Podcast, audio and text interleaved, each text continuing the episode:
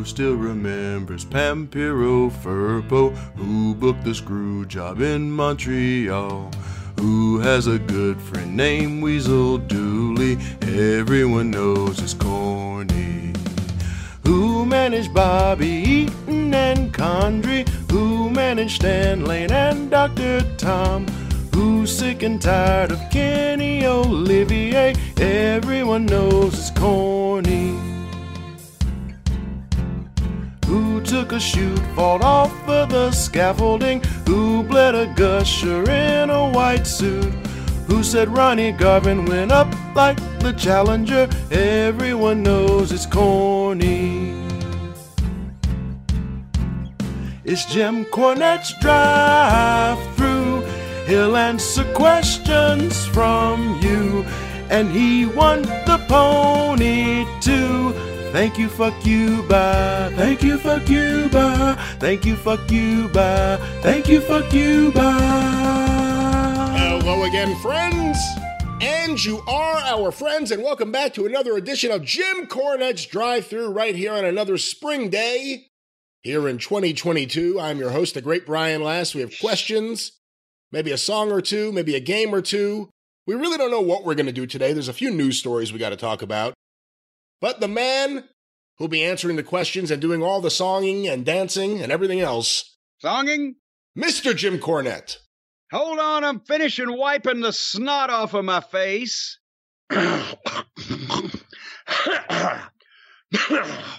Sounds like you're eating Where it you just made me choke myself when you said this beautiful spring day. Did I say beautiful? You said beautiful spring day. It's neither beautiful nor spring. It it looks good.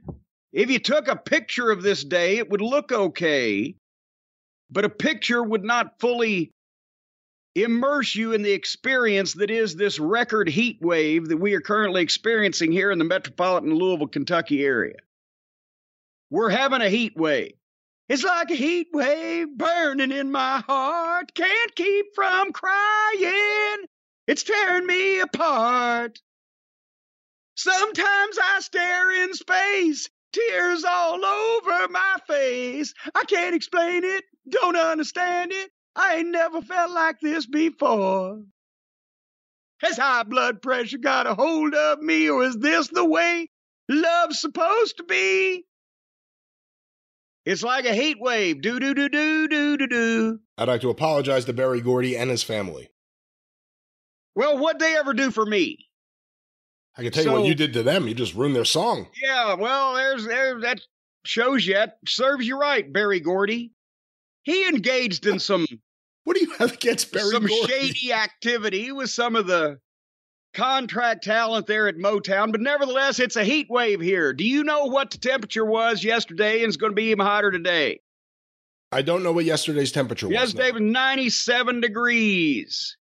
Do you know what the heat index was? The highest heat index reported in the metro Louisville area?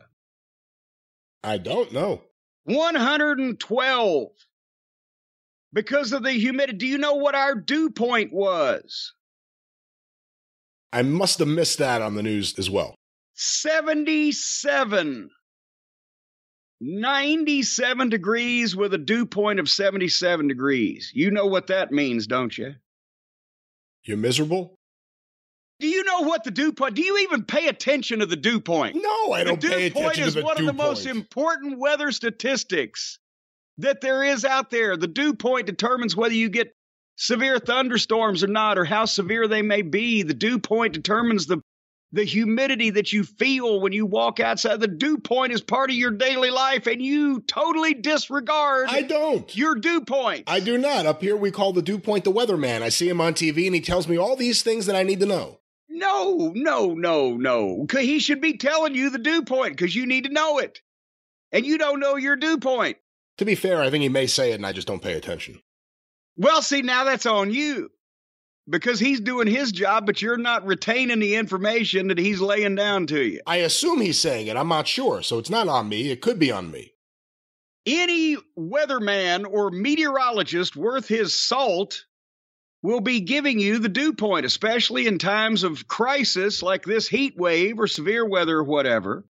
because it all goes in the mix. You know, for example, Brian, I know you know this from being a, a grown adult man, a graduate of a major university, that if your dew point is, say, under 50 degrees, then you're comfortable. You walk outside, it's just like, it's just, it's wonderful air. It's a nice day.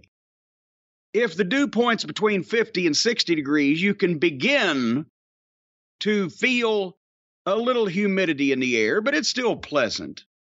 If it's between 60 and 70, then you're getting sticky. That's where it's that's where it's noted. You're humid. It's it's sticky outside. And then if you get above 70, well, that's as high as the it, it's the red index on our weatherman's report on the dial there, and it's categorized as miserable. And we had 77. A dew point of 80, you might as well, it's over. It's over. You people walk outside instantly, their skin begins to melt with the humidity and the heat and etc. So, you know, we were that close to death here yesterday, and it's going to happen again today and tomorrow. A 110, they're telling people don't go outside. Fortunately, I don't do that often anyway. We currently have a dew point of 66.9. See, there, you're not miserable yet, but you will be if you get this weather. Our low temperature, our low temperature was about 80 degrees. That's a record low. Well, not a record low, but a record high low. You know what I mean? It's a I know what you high mean. low. Yes, sky high low. Or it's not a record low high because that wouldn't make any sense. Well, we'd just be blathering at that point. and we wouldn't want to do that. If we were just blathering, why then this show wouldn't be worth listening to. But it's your show. That's right. Most wrestling shows start with the weather report, as we just did. the weather report in Kentucky. Hopefully that helps everyone else. Well, we, we've got news for our, our international listeners all over the world. We have such an amazing foreign, I, I hate to say foreign anymore. The world is smaller than ever. Nothing International. For an international audience. That takes a global audience. Because international may not even take in the the scope and the magnitude of our reach. We'll say our global audience, people outside the borders and confines of the contiguous United States of America, plus Alaska and Hawaii, and our territories, I guess. it's interesting. You think if Turner Broadcasting owned a wrestling company today, foreign object would be a global object? A global object. that would have been. And then some wise ass, if MJF had been around then, he could have come out with a fucking globe, an actual globe from a classroom. But nevertheless, I have been enjoying myself. That's why I'm giddy today, even with the oppressive heat. I'm giddy because I've been enjoying myself immensely with the greatest new television program on the air. And and you feel the same way. I know you told me this from your own chicken lips that you wish it was on every day. You can't wait for it to start again. I'm the same way. The January 6th commission hearings. I don't know whether they're I hope that they're beaming this around the world. I don't know that they are. I maybe some of the our global audience could chime in on whether you're getting any of this, but what they've been broadcasting has been riveting. It's stuff that we already either knew or suspected, but it's lovely to get some of the perpetrators and the and or the minions of the perpetrators to actually come out under oath at a court of law and or well not a it's not a court of law it's a congressional hearing they're under oath under the penalty of perjury and say it but Brian, again, the big revelation for those of you who around the world who may not have gotten in on this this past what was it Monday? Monday they aired the latest. Rudy Giuliani. the well, wait a minute. I wrote down some quotes. Did the the, the incredibly inebriated or massively intoxicated? What was the exact quote about his drunkenness? Several just came in right out and said drunk. Yes, but there was a there was a graphic on the screen that the first one. But a- at any rate, apparently now we have come to find out that all of Donald Trump's advisors and pollsters and assistants and chiefs of staff and family members on the night of the election were trying to explain to him The mail in votes are still to be counted. What had been reported on the news for weeks and weeks and weeks? The mail in votes are still to be counted. It's not looking good, but let's not say anything. Let's just say the results will be in in a day or two and we're, you know, we're in there, whatever the case. But Rudy Giuliani, who by two or three different accounts was drunker than Cooter Brown, stormed in to see the president and told him, just say you won. Just say you won. And, and they should stop counting the votes now. And that's where that story came from.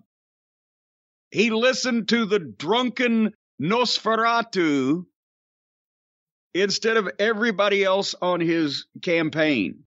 Because uh, I know Giuliani's a favorite of yours, Brian. So I know you had, and then did you see the the brief shot? They've got him on tape testifying. So there's going to be more Giuliani in an upcoming episode.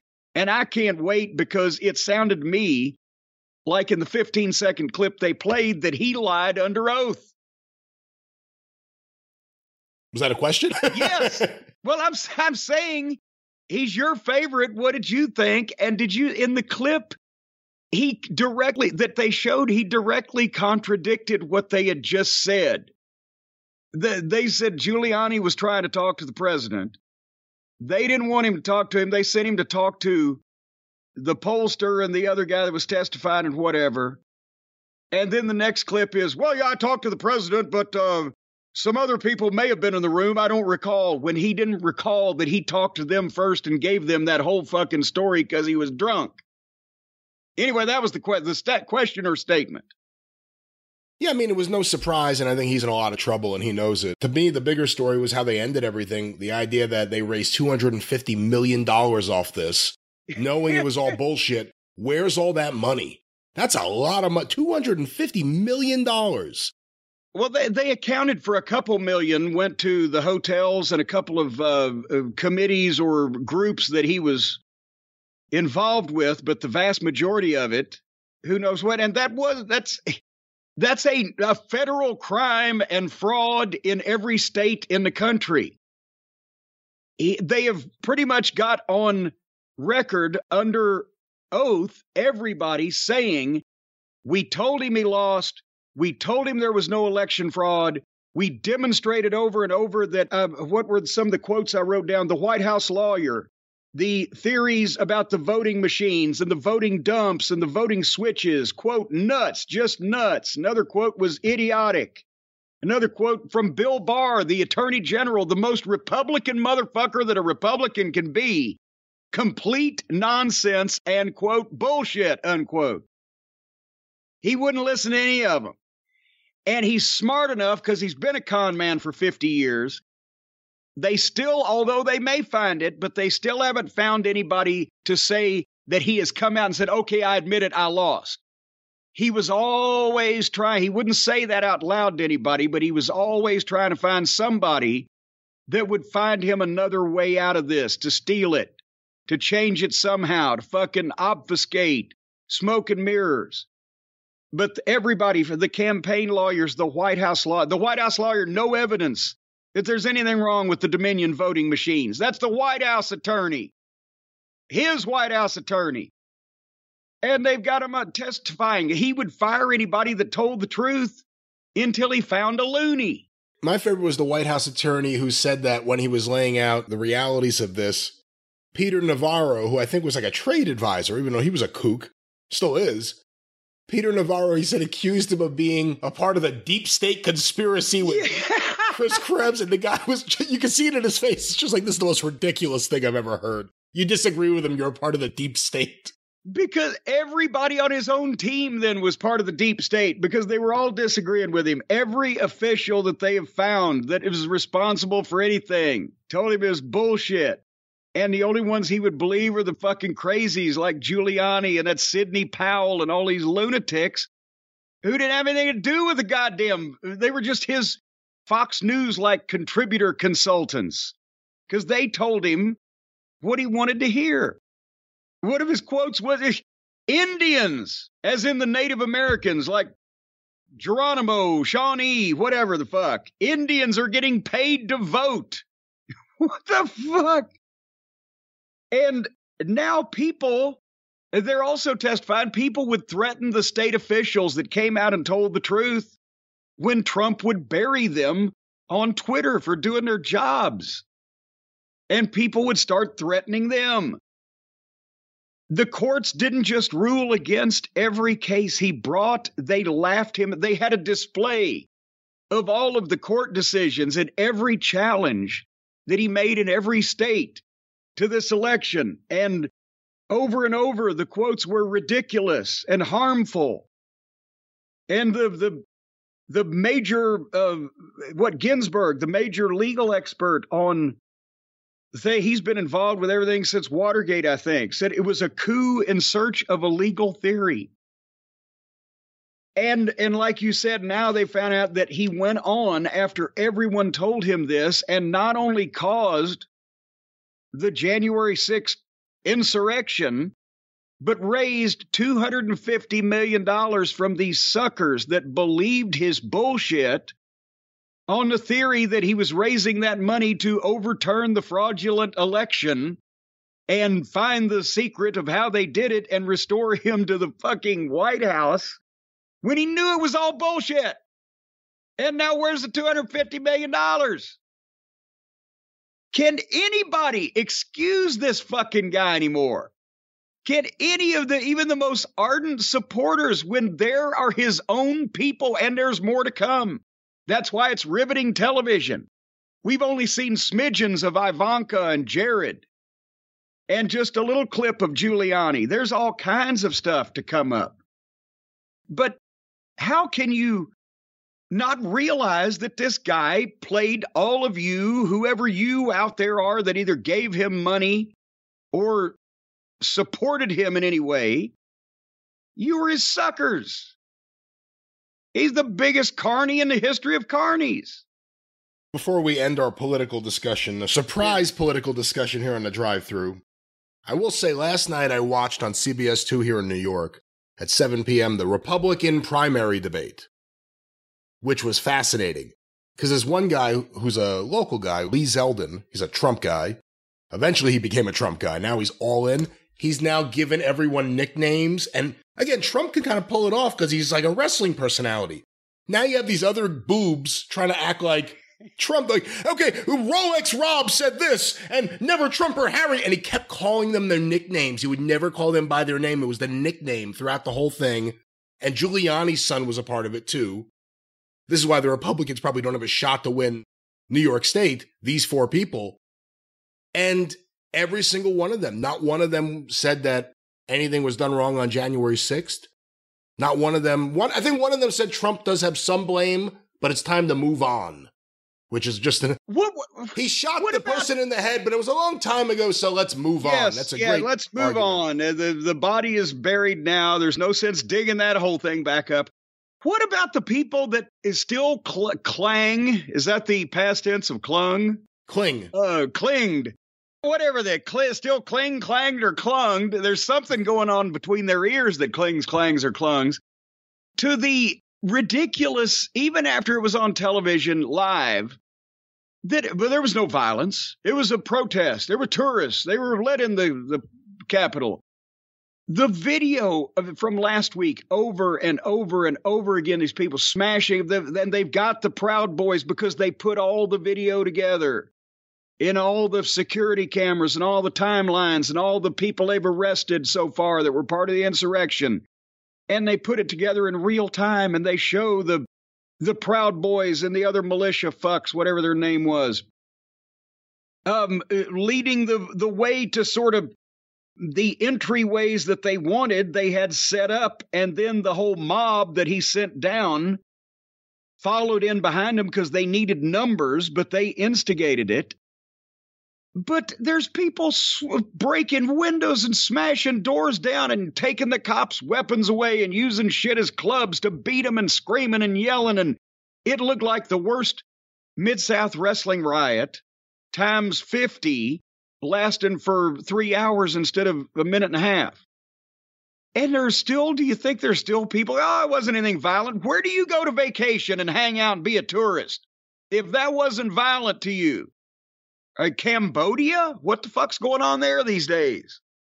It what it didn't look pleasant on the news when I was a kid, but I don't mean to insult anybody currently. And I love Washington, D.C. It's actually a beautiful town to visit. And there's no way I would visit it in the last several years. It seems like at any point, something could happen. So it's not really the place I would go for a big tourist trip right now. Yeah, but I don't know who these people are fucking, you know, Carnival Cruise Lines didn't look anything like this when I took our fucking trip to Cancun, me and Stace. I don't know where they're taking their vacations, but anyway, it's your show. I should mention, since I did mention Stace, uh, the if you want an I'm a Sin Guy t-shirt with all the proceeds, of course, going to NAMI, the National Alliance on Mental Illness, N-A-M-I dot org. Uh, as we mentioned, thanks to Brian Last's uncharacteristic generosity in matching some donations That's- in May. That's not how you should put that.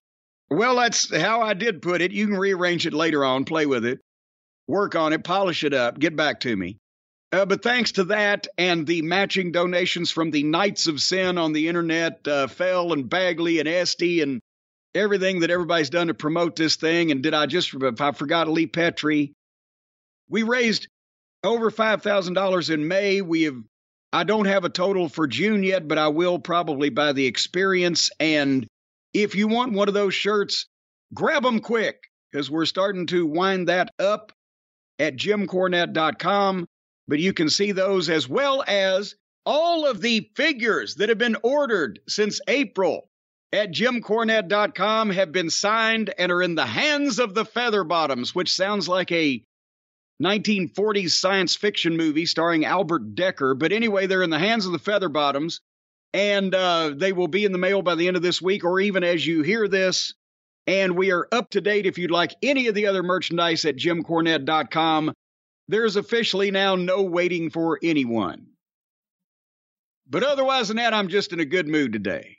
Well, let's get all the political stuff out of the way because apparently it ties into this next story. Jim, have you? Well, s- what else has happened now politically? Well, a lot of people have been sending this in. And again, I want to reiterate we really don't know the whole story, but have you been following what apparently happened an incident between MVP and Chris Jericho outside the ring?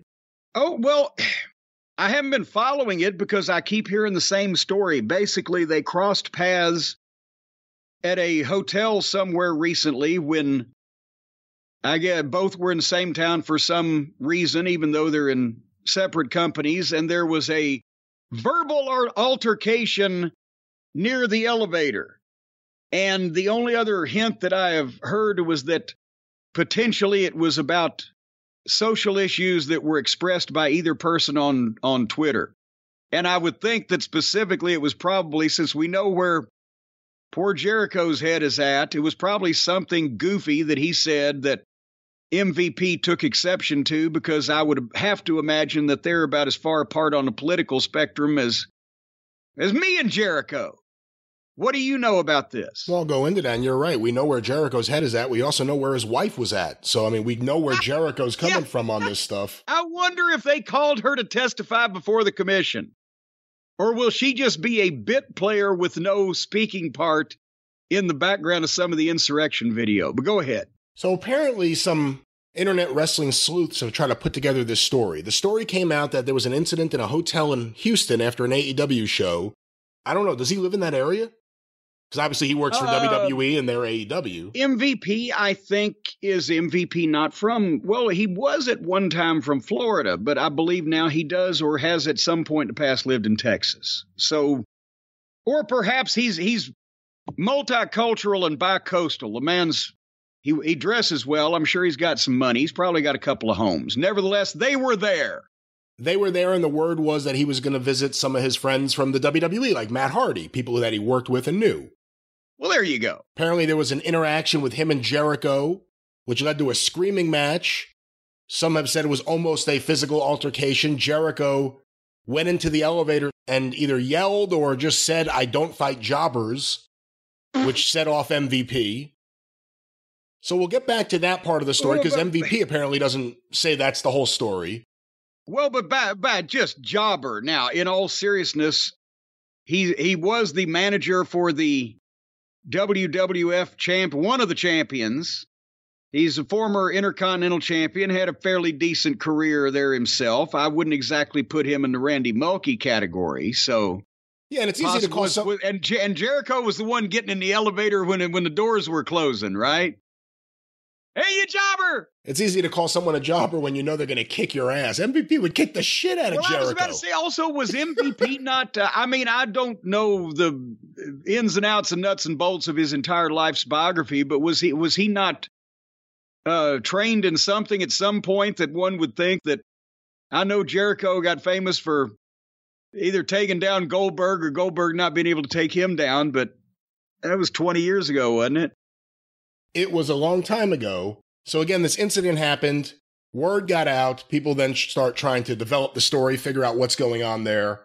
Fightful Select reportedly reached out, or not reportedly, they did. They reached out to MVP and Jericho. MVP said there was an exchange, but it didn't go down like that. And Jericho's quote was, Nothing else to say. I don't fight jobbers. Nuff said. So he's holding to that line. It sounds like he's not disagreeing with that being the line that was said. Some internet sleuths have tried to figure out where this stems from. Apparently, this tweet, November 4th, 2020, so again, election time, Chris Jericho said, I'm not a political person, but is it strange to anybody else that for the first time ever, we have to wait a day, two days, five days, Ugh. 10 days to find out who won the presidential race? To which MVP replied, delete this. And then someone said, Yeah, MVP, you tell him what to do. Don't let him have his own opinion. And MVP replied, Misinformation or categorically false information is not an opinion. There are no such things as alternative facts. But hey, no reason to let the truth get in the way. Boom. I mean, and that's you know here's the thing. Everybody that retweeted or spread that horse shit when if Chris was able to watch real news instead of living in his fucking Fox bubble, he would have known that everybody that paid attention had been saying that that was going to take place for weeks and weeks. But it wasn't a surprise. But it was a surprise to them because their their dipshit leader, and this is another thing came out in the in the commission hearings, was telling people don't vote by mail, go in person in a pandemic. And they did, they didn't think he was doing himself any favors there either. So spreading missing, I'm on MVP's side. Wait a minute, hold on here. Let me. uh I wasn't ready. I didn't think early enough in the program there I was going to have to give somebody a round of applause. But yes, it doesn't help when people that ought to fucking know better spread bullshit to the more gullible, weak minded people who will easily believe it. Well, apparently, after MVP made his statement, Chris Jericho blocked him on Twitter. so a lot of people were pointing to this specific interaction, if you want to call it that, and the subsequent blocking as being potentially part of what caused this. The word that came out was the argument they were having in the hotel in Houston was about social and political issues. You have to think it's all tied to this. You would think on the face of it, it's all tied to this. Well, is it all tied to this, or was this uh, Twitter exchange a rehashing or a, uh, a reprise, if you will, of, of something else that they maybe have discussed in person? And MVP has rolled his eyes at Mr. Jericho in the past. And I mean, who knows? Because if you've got, I mean, I had somebody one time say to me, Well, what do you expect from Jericho? He's a fucking rich white guy. But no, you can still have a brain, especially when you've been in a business that's showbiz for most of your, all of your adult life. And you ought to know a line of bullshit when you see it and hear it. But nevertheless. Let's also remind everyone Chris Jericho has the option to return to Canada anytime he wants. In fact, some of us may pay for the transit. Actually, I don't know. It's awful hard to get into Canada. I don't know whether Chris could qualify these days. He's a dual citizen, isn't he? Well, but that you know they'll fuck with you anyway. well, you've had bad experiences. That's right. It's not just me. I have. Let me tell you something. I have over the last twenty years, I have discussed this with a number of professional wrestlers. And these are guys that have made multiple trips to Japan and wrestled in the United Kingdom and been to, you know, Germany. I mean, I just name countries, countries, countries, right? And also, and I have been, as you know, twice in the last 10 years over across the pond to the United Kingdom. Hello, Kenny Mack. And everybody has universally told me that they have more trouble getting into Canada than they do any other country in the world. And it, it, whether it be the UK or Japan or Germany or Australia or wherever the fuck, it's a bigger pain in the ass. You go through more shit. You might get pulled or stalled or delayed or detained or generally made to feel uncomfortable trying to go to Canada than any other country that they've been to. And the Canadians are not, they're not like, hey, what, who the fuck are you talking to? It's just their goddamn border people. And remember, they don't they don't keep nasty people out because remember we've commented on a number of people that are in Canada that are like, well, how the fuck did he get there? If you're so worried about fucking spitting on the sidewalk. But go ahead. I was going to say, you said hello to Kenny Mack. Do you realize that right now there are more McIntoshes in wrestling than McMahons? How many McIntoshes are there? Well, if there's one, there's equal amount as there are McMahon. Well, so you said more. I'm trying to. There has to be a second McIntosh. And you know, at, at Kenny McIntosh, I'll tell you what, he's a goddamn, he's a, he's, what do they call it, dogging over there in the UK. He'll go around and, and spread his seed around and just inseminate everybody. He's a wild man. He'll, he'll kick Ric Flair's ass and partying. But so there may be more McIntoshes, but I, was, there's an equal number. That's it's it's it, the the worm is turning. There's an equal number of McIntoshes and McMahons in wrestling, and an equal number of McMahons and Jarretts in the executive positions in the WWE. Who would have ever thunk it? Well, I guess to end this segment, go get him next time, MVP. We're rooting for you. Yeah. Hey, if you need, we'll teach you a few things. We'll work out with you. It'd be, we could be like Brisco for Shawn Michaels the night before the Montreal match. We could go to get in the room with MVP and teach him a few things how to take care of himself. Hey, listen, move one, go for the weave. That's it. It's over. It's it's all over then. But listen, Jim, let's stay on the topic of things that are happening in and around the world of wrestling as we are recording. Word came out yesterday that Jeff Hardy had again been arrested I believe it's a DUI, and he was also was it drug and alcohol on his possession as well. I got to go back to the charges here. I have it, but well, no, there was no drugs that I the what I read was basically uh he was pulled over for weaving on and off the road and erratic driving or whatever and he smelled like alcohol could not pass any of the functions of, of the physical test they give you and you know they they picked him up and gave him a test and his blood alcohol level came back at a disturbing level. Uh nobody said anything about drugs. I don't know if there was an open container in the car. I i don't know whether i read that or not but they got him on several charges because he's got no fucking license and well, Jim, let me. I have an article ahead. here. This is from the New York Post because it sums up a lot of the things that we'll probably have some questions about. So we'll talk about it again in a second. By Ryan Glasspiegel. Or excuse what me. did you? Are, is that English? What did you just say? Actually, I said it wrong. By Ryan Glasspiegel. Here in the New York Post, AEW star Jeff Hardy arrested on DUI charge with more than triple legal BAC limit, say the cops. Professional wrestling legend Jeff Hardy has been arrested for alleged DUI in Florida. Volusia, is that how you say that? Volusia, yes. Volusia County Jail records show Hardy was booked at 12:45 a.m. on Monday and charged with DUI, alcohol, drugs, third offense within 10 years, and driving with a suspended or revoked license. He is being held on $3,500 bond. I believe he's been bailed out now. According to TMZ, Police documents say Hardy had a blood alcohol content more than three times the legal limit of 0.08, registering 0.294 and 0.291 on two readings. Cops also said, according to TMZ, that they received four calls about a poor driving pattern from mm. Hardy's white Dodge Charger, which was traveling well under the speed limit when police tracked him down. Hardy was said to be in a stupor and confused. Per the report, Hardy 44 currently wrestles in All Elite Wrestling. He and his brother Matt were scheduled for a ladder match with the Young Bucks and Jurassic Express for this Wednesday's episode of AEW Dynamite. Hardy has a long documented history of struggles with substance abuse, and it goes into a little bit of it from there. Well, I mean, everybody can make a mistake.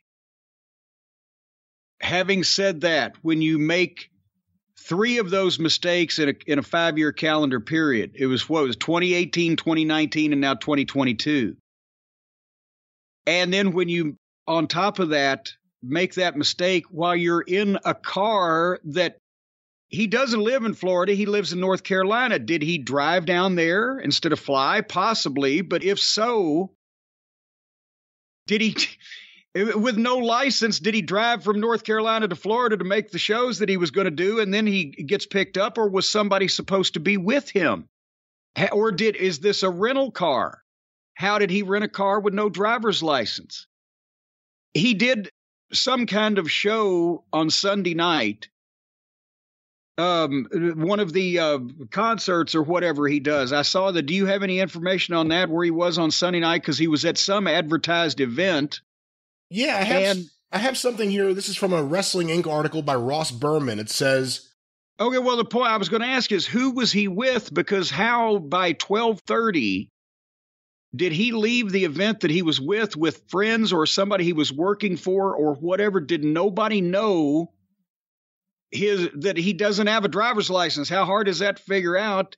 What kind of condition was he in when he left them, and how by twelve thirty did he get in that fucking state by himself driving in a car in Florida with a blood alcohol level higher than what Tammy's was when she just killed this guy allegedly. Yeah, this is Tammy without the death. I mean, that's really a way to look at it because it really could have gone wrong and you shouldn't be drinking and driving, especially when it keeps. Well, apparently happening. not when he was going 15 miles an hour down the road, but that was probably a, as it was a red flag for somebody to call attention to him. Here from this article, it says Hardy had reportedly spent the previous night at the Orlando, Florida Dave and Buster's, where Hardy performed an acoustic set, as well as held photo opportunities for fans, and finally hit up the Slam Down Seven convention with various wrestling legends.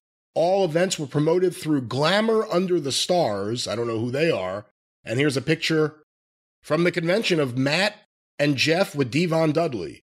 And this was uh, posted. Well, wait, wait, Matt, Matt Hardy posted this 11:27 p.m.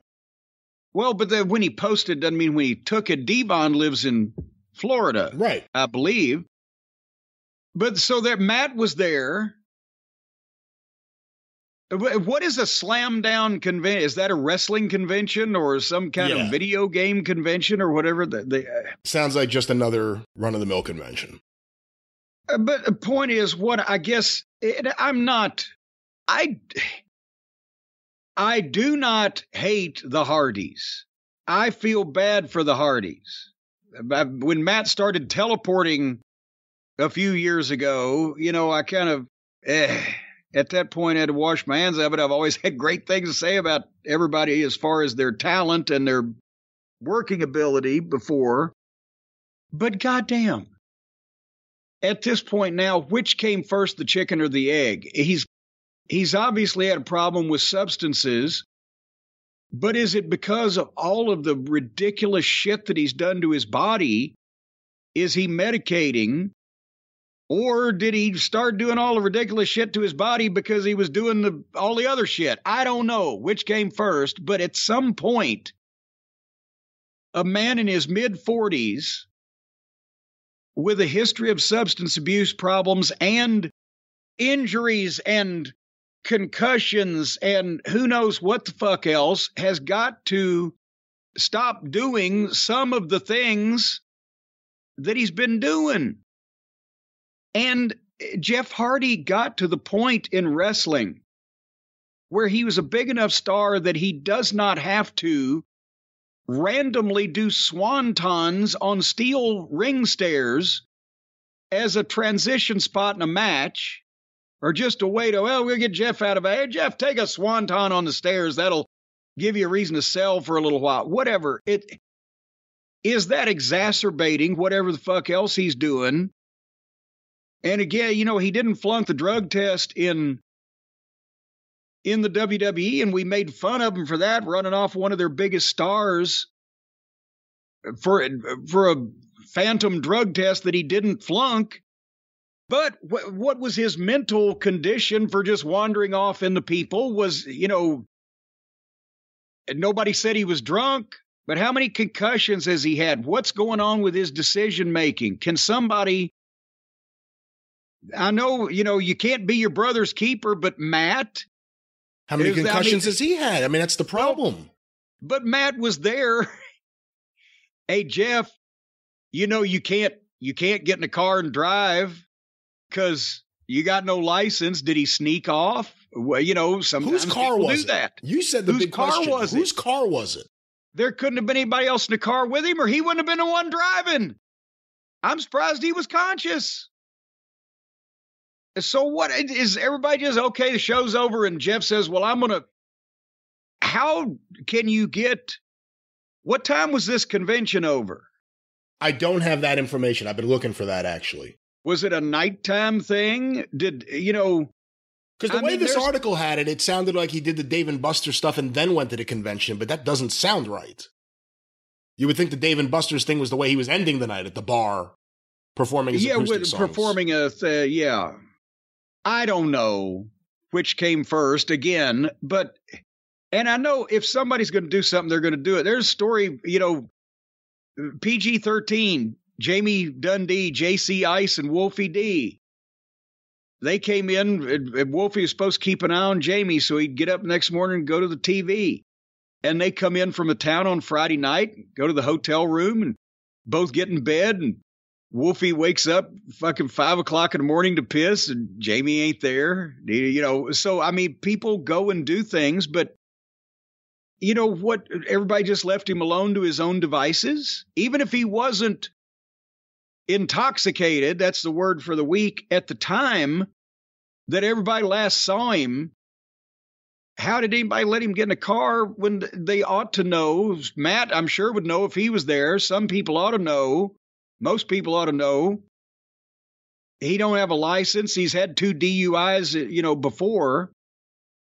So the point is, he's got. I think he's not only got to quit potentially drinking, but potentially punishing his body, especially like he's been. He's been doing more crazy, stupid things since he showed up at AEW two months ago than he was doing in the WWE because they won't let you do shit like that because it's not worth the risk. Whether it was that you know ladder dive thing he came off of, or like I said, the swanton on the stairs, or there's been three or four things he's done just since he's got to AEW that what the fuck? You're as close to 50 as you are to 40 and we've eh, i mean it, unless he's the best seller in the history of wrestling he looks like he's in pain when he's in the ring And again, this is not someone who had a drink too many, didn't realize they were going to hit a breathalyzer, and no one got hurt. This is now multiple times. And that's where I lose any sympathy for the person. Because it could have been a situation like the Tammy one. It could have been a family out there. It could have been a kid trying to cross the street uh, at 1245 at night, but whatever. Could have been something else. what kind of neighborhood that kid live in maybe but but, but no the, the point is So yeah, I got no sympathy. Like there has to be a repercussion at some point. It can't just be okay, let him out, and then it happens again. it couldn't be at that point like I think I'm okay. Three and a half times it would be way past I think I'm okay to drive. You're not okay to drive under any circumstance anyway because you don't have a license. You're in the state of Florida, which has just gotten bad publicity on the wrestling business because of Tammy being a fucking sociopath. And That's where Jimmy Uso keeps getting. I think it's Jimmy. That's where Jimmy Uso keeps getting busted too. It's in Florida. Yes. Yes, and and and boy, and it certainly immediately comes to light whenever it happens because the Florida authorities, no, another wrestler, here come TMZ speed dial. But that's what I'm saying is you can't drive under any circumstances.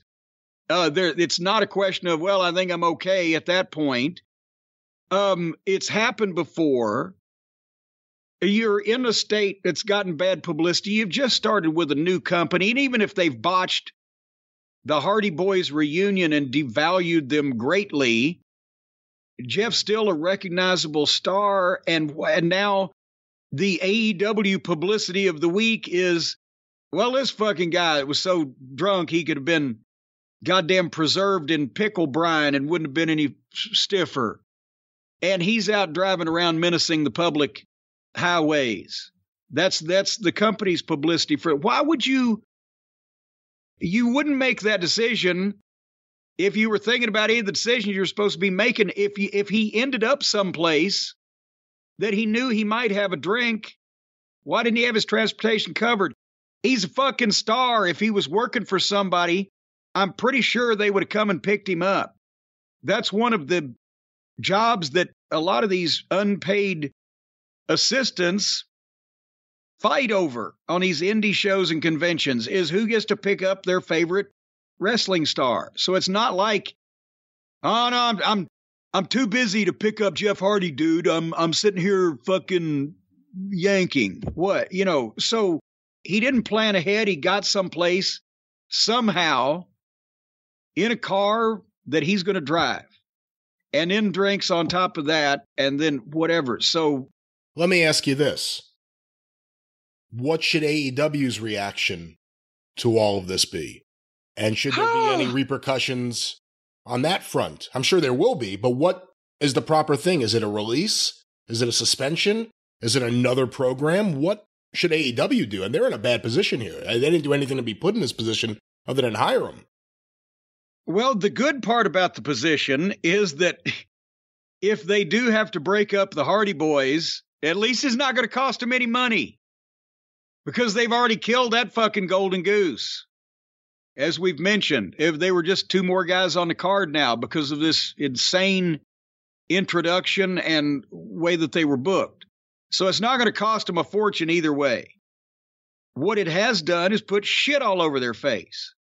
And now Tony Khan is is a I know he's it's a national promotion and they're not based in Florida except that he's based in Florida, but he's got a he's got a Florida fucking professional sports team. And here in this state, as I said, that's already got the bad publicity with Tammy and and Jimmy Uso. Now his company gets bad publicity in what's his home state and what kind of precedent that he sets here determines what else happens in the future. What happens if Joe Dipshit on his roster gets a DUI and gets bad publicity, and he's, well, fuck you, you're fired. Well, you didn't fire Jeff Hardy. Well, he's a star, and you're not. Well, then that guy may as well, then I'll just get a fucking attorney. We're not even ready for the Stephen P. New spot yet, but, or, you know, it's going to cause problems if he, a guy makes the newspapers, gets arrested, endangering the public, furthering the stereotypical image of all wrestlers as drunken, pilled up, steroid freak bums, and in their home state, and it makes papers all over the place, and he doesn't take some kind of punitive action, then he's telling everybody else on the roster, okay, you can get away with it if you're at Jeff Hardy level or above in my eyes, but below, I'm going to do something to you. You know, I didn't do something to him it opens the proverbial can of peas. And besides that, we know what the answer is going to be if he says, Hey, Jeff, I won't fire you, go to rehab. So that question has kind of been answered. Do we know that? Because Jeff may not have another place to go to at this point. Well, he can go home. He's not destitute. But is that what He's what made a fucking fuck ton of money in his life? and he still wants to do acoustic gigs at Dave and Buster's. Because that eh, he's to the point now where when you get enough money and one career is winding down, if you have the the uh, go gettedness for it and the contacts and everything, he's wanted to be a rock and roll musician. I've never heard a single goddamn thing. I don't know whether I would like it or not. But you know, you got to start at the bottom, but he has the money to do that. It's like Mick Foley did the comedy clubs. Uh, you know, he does still, he does shows on occasion now, but he was doing a real regular schedule here several years ago. Not because he needed the money, but just he wanted to be, keep his mind sharp, it you know, from the concussions. And, you know, uh, he enjoyed it. And that maybe Jeff wants to, he doesn't need the money for Dave and Buster's, but he wants to do the acoustic music or whatever the case. But he needs to take care of, he doesn't need to be doing the Jeff Hardy matches that he's been doing for his body. If he's going to get off of anything he's on, alcohol, any type of, uh, you know, pain medication or, you know, fucking blood pressure medicine, fucking cholesterol medicine, anything he's on, he wants to get off of, it would not be conducive to that to be taking bumps off ladders through fucking tables on concrete as he's nearing 50. And therein lies the problem that a lot of guys who insist on doing this are going to have at some point is do you continue wrestling and adapt your style? Do you have the personality? Do you have the verbal ability? Do you have the the mental concept of how to adapt what you do to still stay over and give the people their money's worth, but not destroy your body? And Jeff may or may not have those things, but I haven't seen him try to change that style to do anything else. So once again, what should AEW do? I, well, I'm saying they got to do something, but you know, it it remains to be seen what Jeff will want to do. If I was Tony, I'd say, well, okay, now, yeah, I got to say the same thing. The only way that we can get this shit off our face from a PR standpoint, because everybody likes Jeff. The boys like him and the fans like him. He's a likable person. He's never pissed anybody off per se that I know. And I think that's why people aren't as angry as they probably should be. Because if it was well, someone yeah. who was a complete, you know, jerk to people like Cammy was for years, it's easier to hate them. Well, yeah, but well, but then do you do you do you hate him? That's why you want him to kill himself or somebody else, or do you like him and he hadn't pissed you off, and that's why you'd like him not to kill himself or somebody else? So whichever way you look at it, to me, the th- I would say if I was Tony, Jeff, everybody loves you, and you're a big star, and there's no reason to be doing the ending up in the newspaper for shit like this. And but now it's cost company bad publicity, so you will like Moxley, you will be the biggest baby face to everybody involved in this whole situation if you just say, well, obviously, even if I don't have a problem with anything else, I shouldn't, I've got a problem with my decision making because I did shit I shouldn't have done and put myself and other people in danger. So I'm voluntarily going to go for three weeks or four weeks or however long it is to such and such place that Moxley went or anywhere else he wants to go, where they can talk to me about the decisions that I made and maybe tell me whether or not they think that I have an issue with alcohol since I just got arrested out in public on the fucking highways for embalming fluid level of alcohol in my system. Or I got to fire you. What would you do? What if I was Tony or if I was Jeff? If you were Tony, that's what I would do. You'd fire him? No, I'd say go to rehab we will we will make you the biggest baby face in the world for addressing your issue. Everybody loves you and they're predisposed to want to be on your side and then we can bring you back and hopefully bigger and better than ever and not let you goddamn fracture yourself. You can't do that cuz the difference is Moxley we never heard any stories about Moxley almost endangering someone else's life. We didn't hear really too much publicly. You know, there's always been stories, but publicly there wasn't too much until he announced he was going to rehab to get right. help. Jeff Hardy, if you do that, you give him the Ken Patera treatment. He comes out of prison, he's a baby face, and then he gets popped again the next day. And with him, you have to worry about that. This isn't, okay, this is a blip in the radar. Hopefully everything gets back to normal. there's enough instances of this where he's been caught, let alone times that he hasn't. It's hard to put faith in someone coming out of a program they may not even want to go to that they're not going to do this again. If you build him up and try to say he's back and then he gets popped again within a month, you look awful. Well, you may be right. Because I was thinking that this could be something that could. I was thinking everybody would have a level head, and Jeff would consider this, you know what? He's right. I've made myself look like a shit sandwich, and I've got negative publicity on myself and everybody else, so I'll do this, and everybody will like me, and then I'll straighten my shit up. But without that last line, you, you may be right. He might not look at it like one last chance to tell people that I'm not a fuck up. And then he might come back and do, yeah, in that case, maybe Tony ought to just fire him, I guess. You've talked me into it now. Well, Jim, perhaps if there had been some diligent, concerned citizen with knowledge of the mechanics of a car who could have gone out and maybe disabled Jeff Hardy's motor or taken the tires right off the car. That's what could have happened. Something like that could have could have prevented him, could have sabotaged the car and prevented him from taking that fateful trip. A hero. That's they would have been a hero, folks. I'm telling you what. If there had been only somebody there with the knowledge and the ability to disable that vehicle, well, then Jeff could have been taken back to his hotel. But then the problem would have become, Brian, that there would have been a derelict vehicle in the parking lot of Dave and Buster's. And what would have, and then it would have, it would have needed a part in order to be repaired, to be moved off that lot before it was towed and given to the city to smash in a monster truck show.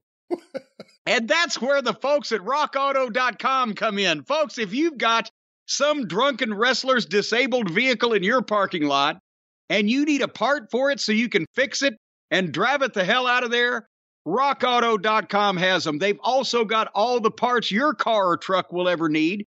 If you need brake pads, if you need engine control modules, tail lamps, motor oil, new carpet, if you need a carb gasket projector, whatever you need for your car, truck, or motorized conveyance, you can find it on the online catalog known as rockauto.com. It's the only place you need to go. And they've got low prices not only for the professionals, but the do it yourselfers. Why spend up to twice as much for the same parts? Now, some of you people, you'll probably spend twice as much later on when you get some professional to fix what you screwed up. But nevertheless, it's not rockauto.com's fault that you're an idiot. So you can go to rockauto.com right now and see all the parts they've got available. And you write JCE in the How Did You Hear About Us box so they know we sent you because later on there'll be a free gift. We're not telling you what it is or when you get it. No, no, there's no free gift. Don't promise people that. You will there be cake? will there be cake? You and the cake. You didn't you just have enough cake?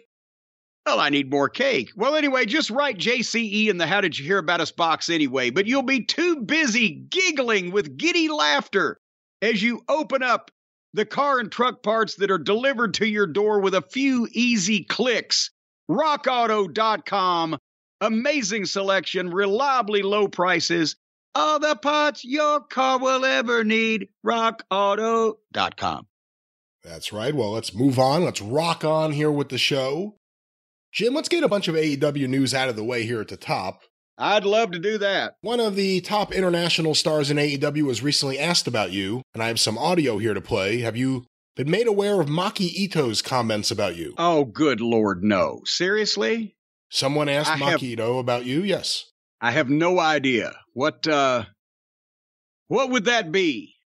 What would be her comments? What what what would that be? What would that be? Those comments there. Those comments. A lot of people don't think it be like it is, but it do. Well, those comments be played right now. Here they are. はい、ルイージ、Thank you. 久々です。お久しぶり。 Maki, you are, are so cool. Thank you. Makito is Jim Cornette's favorite wrestler. I don't think so. Jim Cornette hates me. I know. えっと。but then maybe, maybe he likes me. Maybe ね。to, to love, so, なんか、maybe he's shy, so, あ、マキト is shit, うわ、something, something, something, うん。maybe ね。maybe, this reason. Chris? Well, Jim, there are Maki Ito's Well, I'm glad comments. she cleared all that up. What do you think about the idea that you don't actually hate her, you actually love her, you're just shy? Well, a lot of people have told me that. that I'm I tend to hide my feelings, sit in the corner, not express myself. I have heard that quite a few times over the course of my life and and maybe that that is it. Maybe, you know, but you know what? That that is, that is it because I've just realized here's the equation. Absence makes the heart grow fonder. And the longer I go without seeing her, the more I like it. So that means that if she'd just stay off of television for three or four years, I would just love and adore her. So that's that's what it's got to be. Otherwise, I wasn't really sure exactly what her stance on me was there one way or the other for a while there. Well, here's the question, too. She made an appearance a couple of years ago. She did her song. It was one of the greatest bad segments in the history of wrestling. You liked it. She was on again this year and she did her song. Will she be returning once a year and will it always be the same song? Will she ever get a new song? Well, eh, she never does it the same way twice, though. So it, it sound even though it's the same thing, it always sounds different. And and there's no there's no real key involved, or and there's no note to hold. What was it? Somebody said she was reaching for that note like Kareem Abdul-Jabbar reaching for a dunk. So I'm I'm not sure. I don't know, but Maki Maki Itoh and I we're we're just going to have to be those two star-crossed crazy kids that passed in the night. All right. Well, speaking of AEW news, Jim, there's been a I thought you were going to say, speaking of crazy kids, here's more AEW news. speaking of things passing in the night, here's more AEW news. You, you know, I'll tell you one thing. There's some things. Every once in a while, you pass some things in the night, and they're still there when you wake up the next morning. You're thinking, why the fuck did that happen? Well, on that topic, Jim, there's been some controversy. You know, as a matter of fact, when I was a kid and I went to school, I tried out for the football team. no, the you first didn't. of, I did the first day of practice. I showed up, and the coach held a football in his hand, and he held it in front of me. He said, "Son, do you think you can pass this?" I said, "Hell, coach, I don't even think I can swallow it." All right. Well, Jim, our next topic, our next questions. Uh, I can't even speak. I don't even know where to go from here. Jim, we've received a series of questions about something that's become somewhat controversial, and I know we briefly talked about it during the AEW Dynamite review. But have you been following the chatter about the Thunder Rosa Marina Shafir match? I just saw this on Twitter um yesterday. I guess yesterday afternoon or whatever. People are saying that Thun- it was Thunder Rosa's fault that that match was football bat ugly, bowling shoe ugly, uh, scrambled eggs. And again, when we did the review, you put all of the blame on Marina Shafir, which is one of the reasons why this story stuck out to me so much.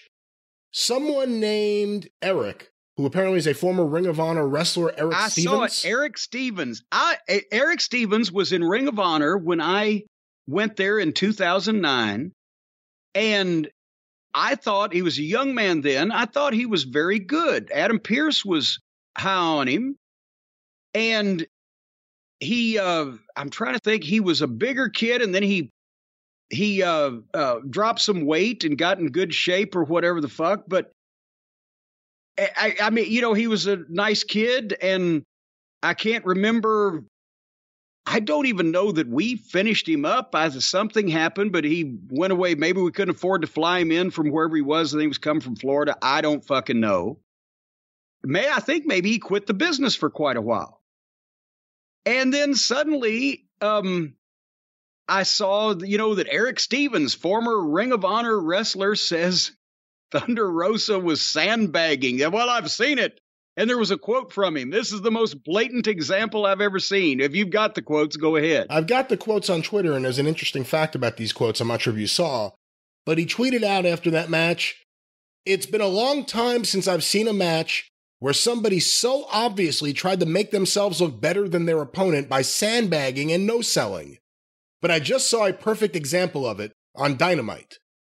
It might just look like a bad match to the untrained eye, but it's pretty clear when somebody doesn't want to play ball, which sucks because it just makes you and your opponent look bad. The tweet, I believe the first tweet, was liked by both Britt Baker and Marina Shafir.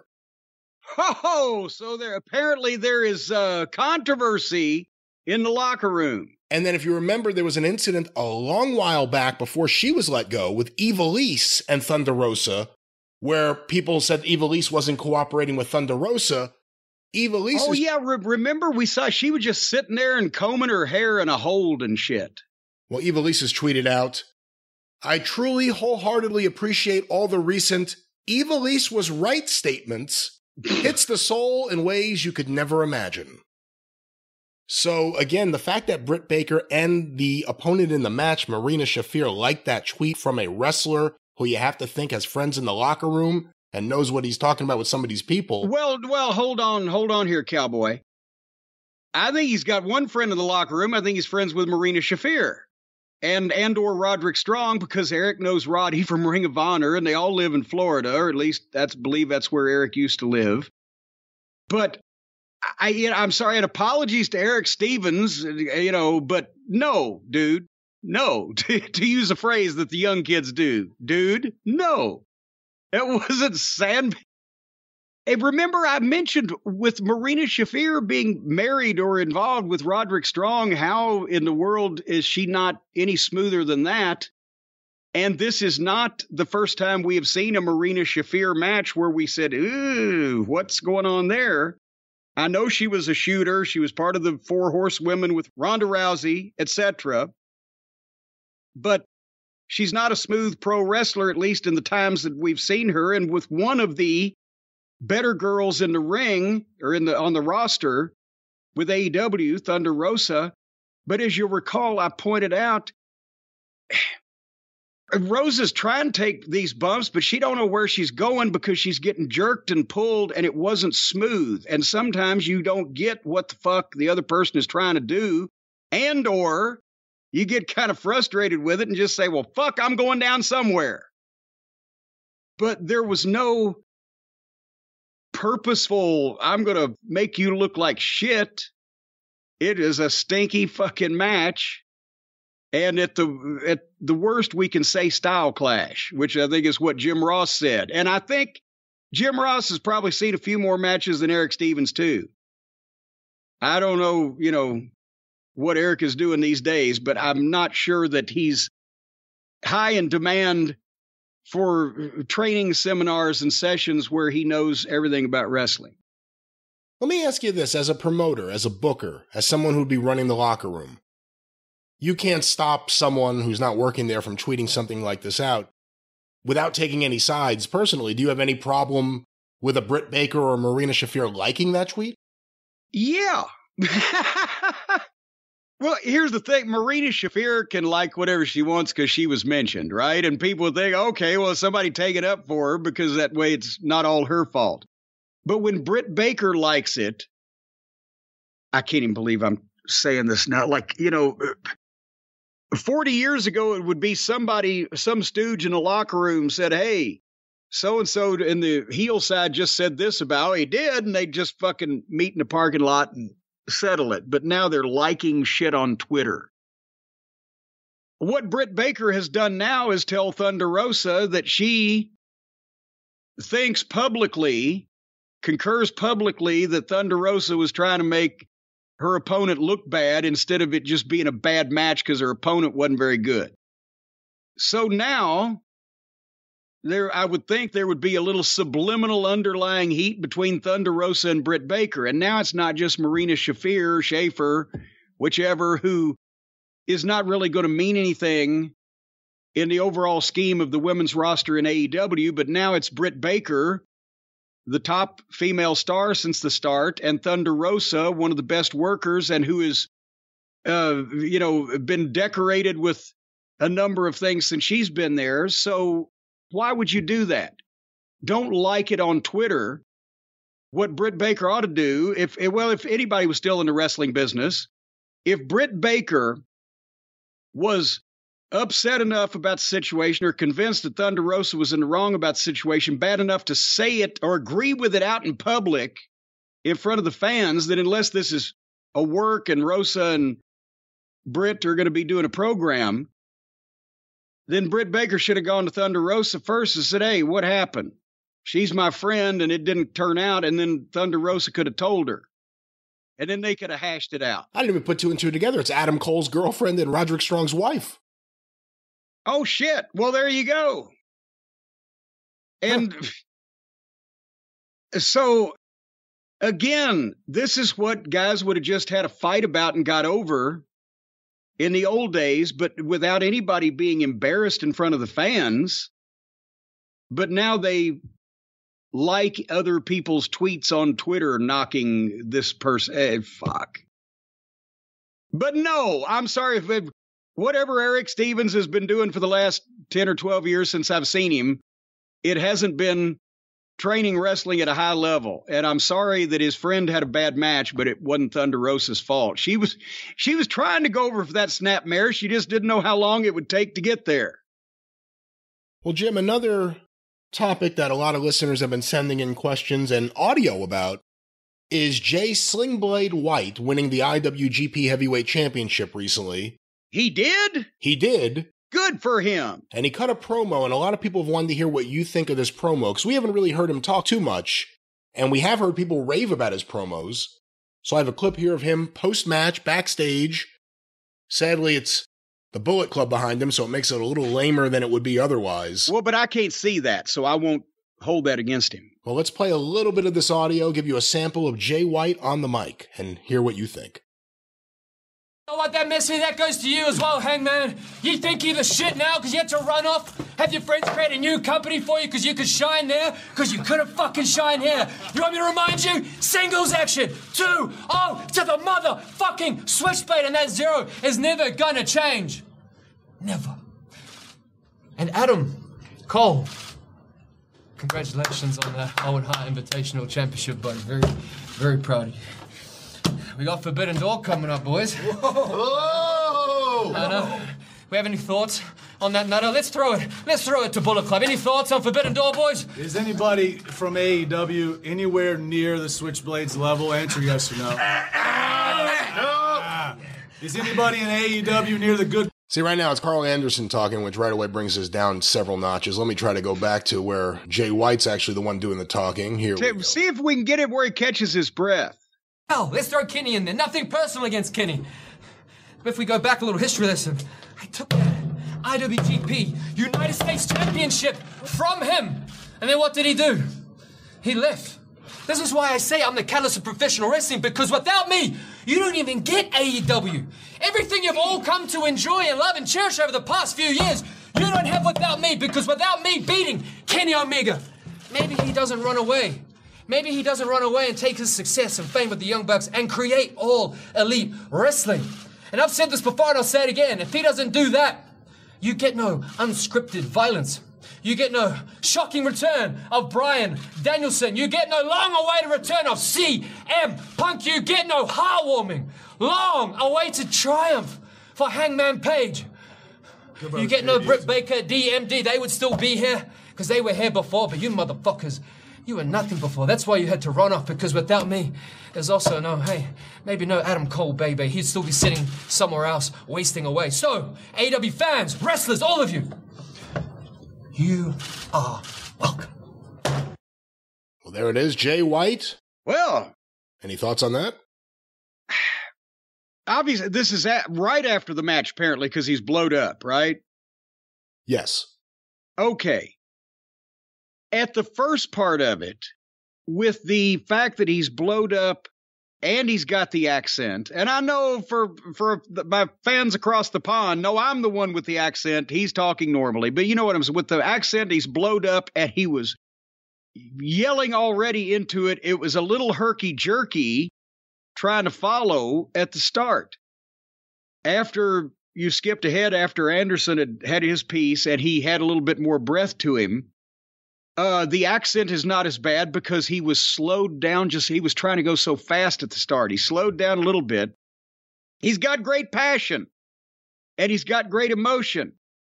I would try. Uh, you know, I did the high pitched. You know, what was it, uh, Paul? You say Mickey Mouse on on amphetamines, but I was the Weasley manager. If he's the world champion of their their organization, I'd try to bring the screeching down just a little bit. You can yell like a Stan Hansen, but you don't have to sound like you're calling the hogs.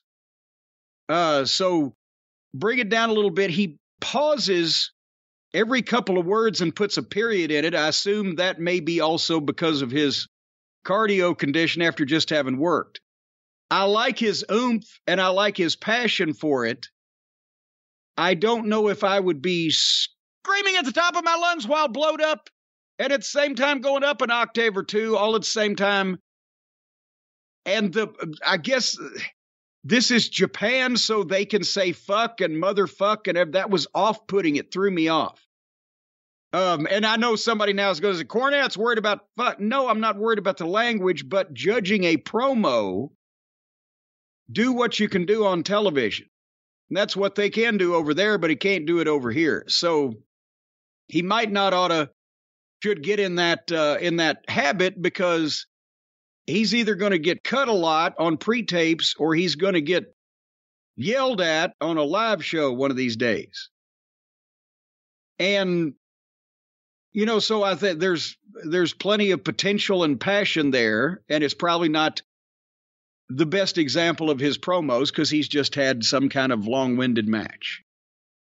But uh, again, what here's the thing. When did you ever in 40 something years how many promos have you wrestling promos in a wrestling context involved with a promotion have you ever seen me do where i cussed? I'm guessing if you did maybe in ring of honor but i can't remember for sure. And well in I would sneak it in in in WC in, in TBS or on TBS working for Crockett with the Paul E promo was when I told my mother that uh, you know she was going to get the attorneys to handle it. I said, "Mama, you're going to have to get over it because it's about damn time I do something on my own." You could slip in dams and hells and things if you made it good. And in Ring of Honor, even in you know with their television, obviously, you know I may have uh, put in an ass. And as an OVW commentator, I would often call, well, that no good, miserable prick. But could you get you just, it on here? In Louisville, I think I slipped it in once or twice. Um, I may have. I may have once or twice, and and I was the one that did it, so I would take the heat if there was any heat in trying to register my disgust over something really heinous. But in in 300 episodes, I may have done once or once or twice. I don't know that we put the word shit in 300 episodes of Ohio Valley Wrestling Television. I know we never said it in 200 episodes of Smoky Mountain Wrestling. We never said it in the WWF and we never said it in WCW. But now the girls get the the miscellaneous girl crew gets to say it in AEW. So it has no shock value anymore. But anyway, that was that was my constructive criticism. But yeah, I wouldn't if I was those guys, I wouldn't get used to the fucks and the motherfuckers in Japan because it'll come back to bite them later on. And I mean, you know, in the old days on live studio wrestling, you can imagine how many guys in the wrestling business their favorite word was fuck or motherfucker. But in all, uh, I can't, I can only remember scant few times where anybody slipped and said anything in all those thousands and thousands of hours of studio wrestling in various little local stations around the world. and one of them, uh, but Dundee and Gorgeous George Jr. in Memphis were having a program. And George is out there doing a promo with Lance Russell. It's like 1978, I believe it was. And Gorgeous George Jr. says, and that Bill Dundee, he's nothing but a little chicken shit worm. And as soon as he said that, Lance Russell immediately grabbed the pulled the microphone away and stuck it in his jacket pocket. He was so mortified. and at the same time, because I remember seeing this, I believe I have the audio tape. As a matter of fact, I have, they had bleeped it by the time it came to Louisville. What year was it? Was this before the split or after the split? Okay. After the split, they were on Channel 5 and it went live in Memphis. Uh, you heard the word chicken shit. And at the same time as Lance pulled the microphone and stuck it in his pocket, this was the greatest thing I've ever seen. Gorgeous George Jr. turned from the fucking heel wrestler into Aunt Bee from Mayberry. As soon as the words came out of his mouth, he realized what he'd said. His eyes got wide and he put his hand over his mouth and went, Oop. and the people in the studio audience started laughing. And then here came Dundee to do whatever he was going to do. But I saw they got calls. The people called, picked up their telephone and called the Channel 5 switchboard to complain about Gorgeous George Jr. using the word chicken shit. And they had to have Lance apologize for the language. Was the house up? No, no. I mean, that made no impact at all whatsoever on the angle uh, or on the, you know, anybody, whether they were going to buy a ticket or not. It and if you use a curse word, except if it's in already the the most major main event angle between two of the guys that are most over and the hottest thing in the company, it's not going to make any difference anyway. Some people will remember the promo, but uh, just one curse word is not going to make a difference. But that was the thing is that heels could not get away with that at all. And you had to really be careful. Baby faces the people wouldn't call and complain because they, yeah, he deserves it. I mean, you couldn't. The, the general manager of the station, if you said fuck, would have shut it down. But if something slipped, they the people wouldn't complain about the baby faces. But if the heel said anything out of the way, they'd get calls out there. They got calls on me. When do you remember in 1983 the Russians shot down an airplane? Of course. Okay. Well, I was at the point where I was getting very little television time. I was Jimmy Hart's assistant manager, which meant when they were in Louisville, I went to Osceola, Arkansas. When they were in Lexington, Kentucky, I was in Batesville, Mississippi, whatever. And I would go out with Jimmy and the group and just hang around. But when Hart was at ringside during a match, then I might go over and say something to Lance or whatever. So just so they'd remember what my voice sounded like, right? Because I was still trying to get over. So they bring Jerry Novak, the bounty hunter, in. And they, because Jerry was from, oh, God damn it. It, somewhere in the world, he, he wasn't Hungarian. Maybe he was Czechoslovakian or maybe like Nikolai Volkov. He was whatever. He spoke Russian and so instead of just being the bounty hunter again, they they because he's six feet four and he's 300 pounds and he's fucking huge, and they put a mask on him and made him the Russian invader. And so they're having the match, and the Russian invader's doing whatever, beating up the job guy in the ring, and Jimmy's at ringside, he's cheering him on. and I go over, and this had just made the news about the Russian shooting down the airplane. I said, See there, Lance, he's the Russian invader. If he can't get him in the ring, he'll get him in the air. And, and so then after the show, Lawler comes calls me over and said, What did you say? I said, Well, when? Whatever you said. I said, Oh, he can't get him in the ring, he'll get him in the air. He's yeah, people complained. Uh, we think maybe don't come to TV next week. wow. And then within within two or three weeks, I was on the way to Louisiana anyways. I you know but uh, it just depends. You know, sometimes you don't even have to cuss. But I have actually, I've been the cause of more television studio uh, line crossing without ever uttering a curse word or a, a dirty word than probably anybody in wrestling. Well, Jim, our next question sent to corny drive at gmail.com from Jeremy in Minneapolis a wrestling card for a WWE Sunday house show at the Hard Rock Etess Arena. Oh, wow, I didn't realize they were still using Etess there. Very cool. The Hard Rock Etess Arena capacity. I haven't heard of Etess. I've heard of Hard Rock, but not Etess. Mark Etess, funny enough, he worked for Donald Trump. And when Trump was making all of his deals in Atlantic City, Mark Etess and another guy whose name I forget died in a helicopter crash. So, in what was formerly the Taj Mahal, the arena where they would do boxing, MMA, I'm guessing wrestling here, that was the Mark Etess Arena. So after That's Trump, in Minneapolis? no, that's in Atlantic City. At we the just said former, it was in Minneapolis. I said the emails from Minneapolis. Oh, well, how does he know what's going on in Atlantic City? Well, here's his question. Talking about this card August 14th. Here's the card as announced.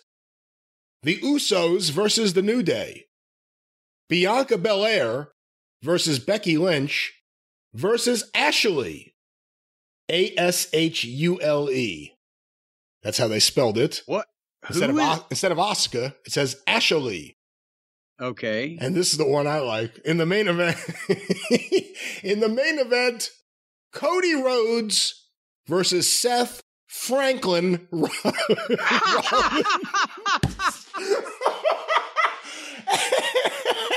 Franklin Rollins. That that's his new name. That is his new name. some websites Seth Franklin Rollins. some websites are charging as much as $58 for bad tickets, ranging up to $858 for front row. What? That's what he says here. I don't know how true that is. I'm not calling him a liar or anything, but here are his questions. Have you ever seen a wrestling card or poster where there were very clearly spelling errors on the card? Have you ever had to deal with a local ring announcer that clearly didn't know who you were and severely botched your name? And three, it says, why does Bruce Pritchard continue to book the same matches that we've already seen over and over? I don't know if you could blame Bruce for that. well, what else is he going to do? They got the same wrestlers we've seen over and over. Oh my God. Well, first of all, I mean, Brian, as an old newsletter collector from the 70s and 80s when the newsletters would reprint all the wrestling ads from the territories around the country. And as a collector of programs and and newspaper clippings and things from back in time it's always been hilarious to see some of the the local paper the Oshkosh Bee try to spell all these fucking weird wrestlers names especially when you got into the the Russians or the foreign menaces or or whatever. But I mean, it's uh, uh, through time from the 30s till now. Remember the famous poster that Dennis Coralluzzo did for Yep. one of the Eddie Gilbert Memorial The first one. brawls, the first one. And one of the big stars, the big main events was Jerry the King Lawler, and the poster people made him Jerry Thinking Lawler. he was so I guess he had the fucking, you know, brilliant genius gimmick.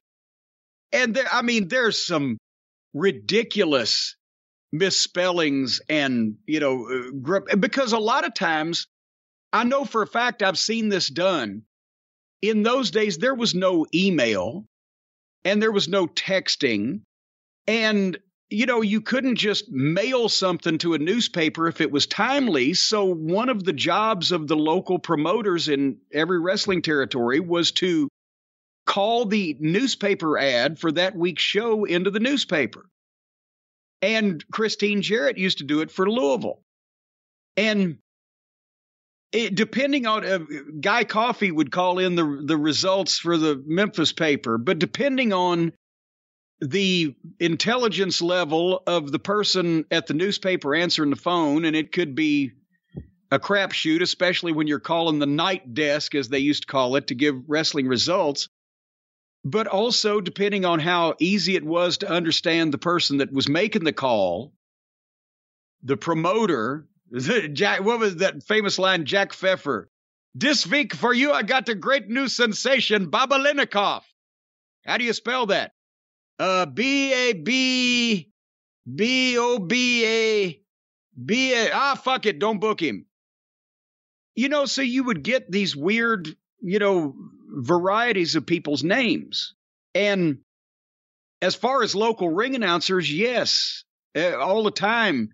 Uh, even if sometimes they were the regulars, like we've made fun of Bruiser's ring announcer in the late 70s uh, Bob Beach, he couldn't pronounce anything. He had replaced a guy. Oh my God, when I first started watching, what was his name? Tom something. Dave Dynasty is going to know this.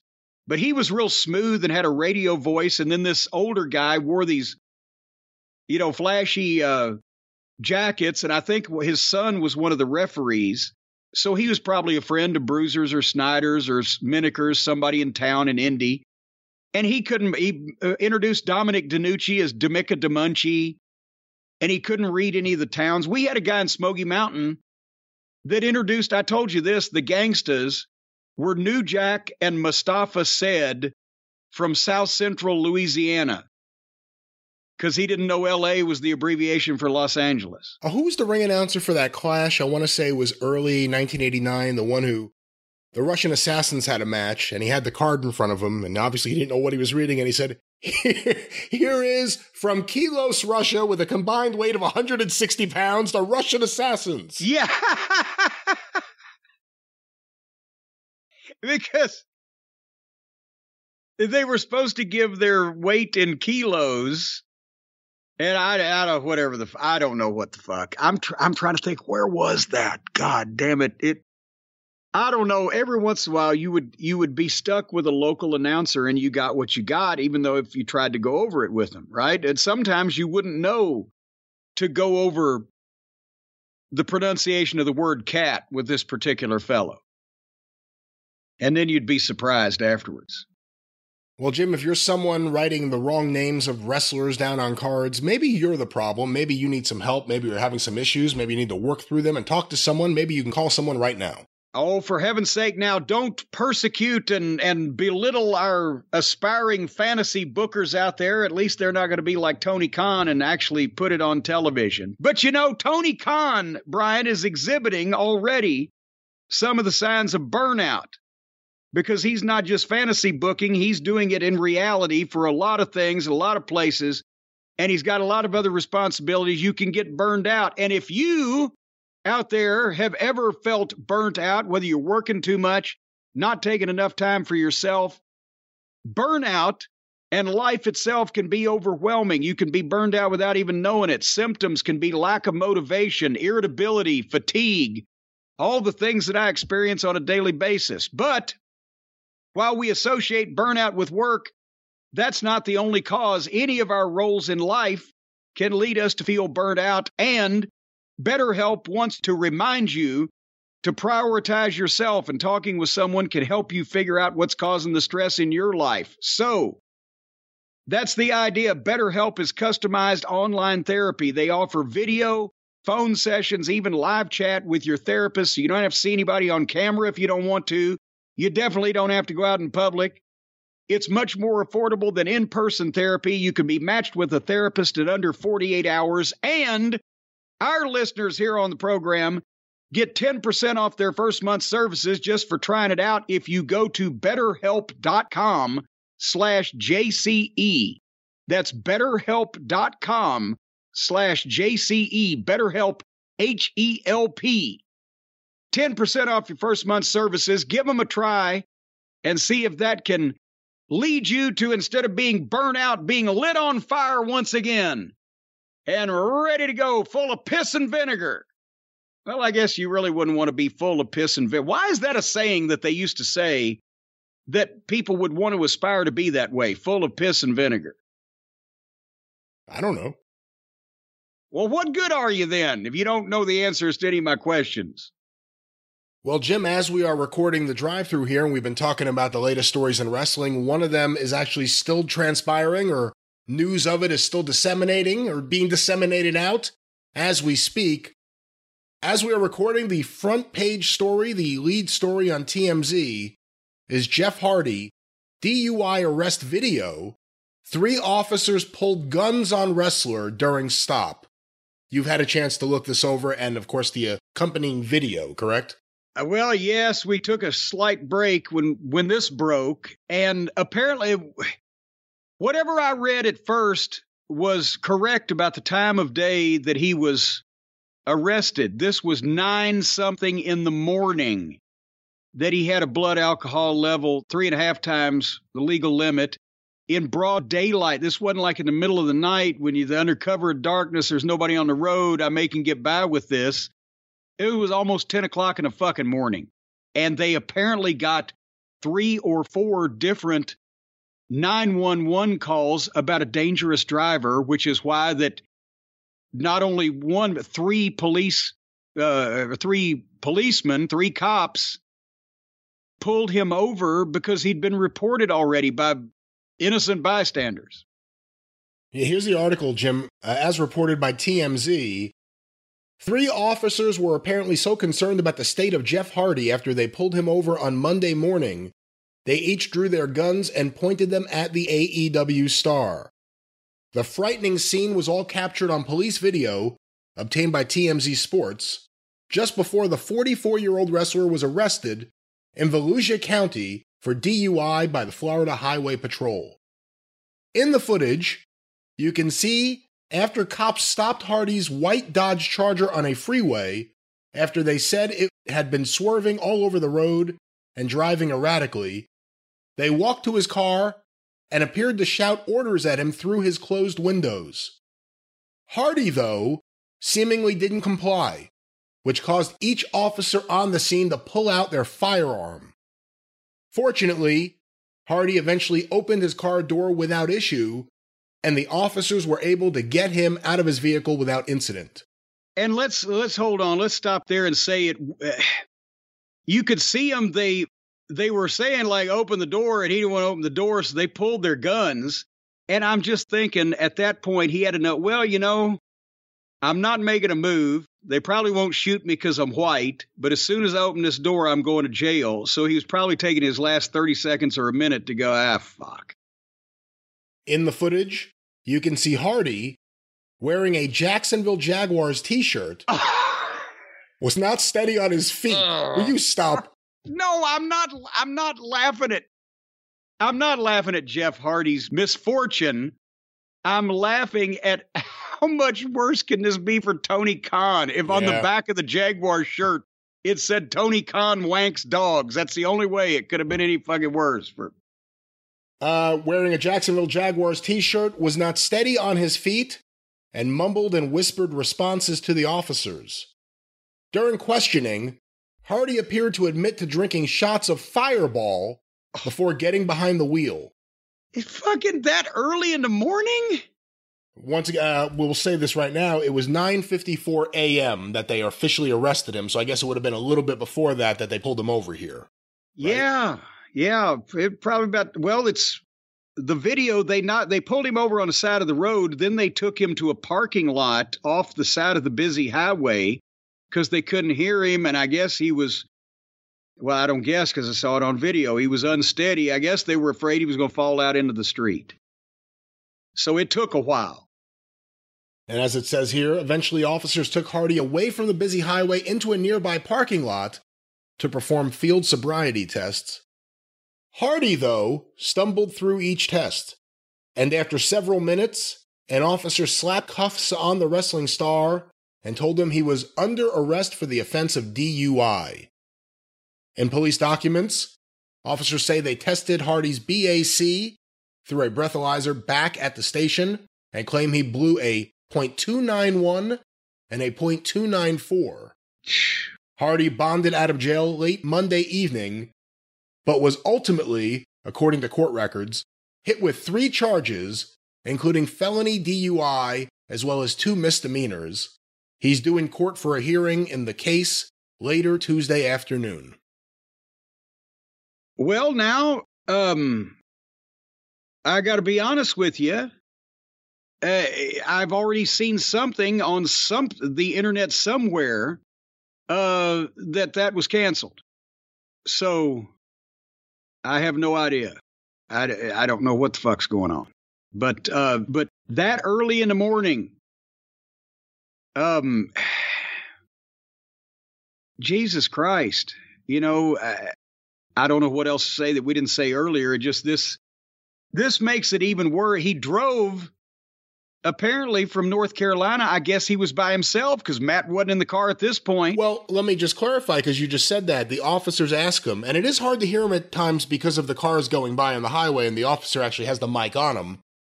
Plus, Jeff isn't speaking loudly, but he asks Jeff where he's coming from, and Jeff says North Carolina. And then he asks him where his destination is, and Jeff again says North Carolina. So, whatever we read about earlier, Dave and Buster's, the convention where we saw pictures, he didn't mention any of that. It was just, I came from North Carolina and I will return to North Carolina. Yeah, and that sounds kabuki-ish as fuck. Where, where are you coming from, North Carolina? Where's your final destination, North Carolina? So you bopped through Florida on your way from Raleigh to Charlotte. And and he obviously wasn't in condition to be more forthcoming with details that might make that sound a little less fucking shady. They've got they've got his license plate blurred on the video, so I can't tell whether it's a North Carolina plate or not. But if he's telling them he he came from North Carolina and his final destination is go back there because that's where he lives, I, I don't know whether he's in his own car or not. Oh shit! I see why they drew their guns as I take another look at the front of this video. When he, well, they've, they've drawn him. Two cops walk up to the car, one on either side. They've drawn the guns, and he's not in park yet. And all of a sudden, the car starts moving ahead, and you see the cops think they're about to have to tackle this, but he's he stops again, and I think he was trying to put it in park. But that's why both of them are on the driver's side, and they weren't real gentle when they finally got him to open the door and pulled him out of the car. And he's lucky it's daytime and he's white. He would have been shot. Yeah. Car Yeah. just starts rolling away when the cops are there. Jeez. it wasn't moving fast, though. But anyway, uh, uh, whether he drove to North Carolina whether he got a car down, how did he get a car? Who let him get a car? Who let him be wandering around on the highways at nine o'clock in the morning pickled? It just. I video- mean, if, if if there was enough, if he was out there long enough and went far enough that there were four different people that called nine one that took it upon themselves to call nine one one. Because how many times have you been driving down the road and you see some knucklehead just doing stupid shit? But this had to be attention grabbing enough that I'm going to call nine one one, and I don't know anybody here. multiple I don't have a dog in this fight. Multiple people. That's so. I mean, you know, the only thing. This is the this is Tammy again. The only thing is that he hadn't hit anybody else yet. Mm. Does the video getting out now make it?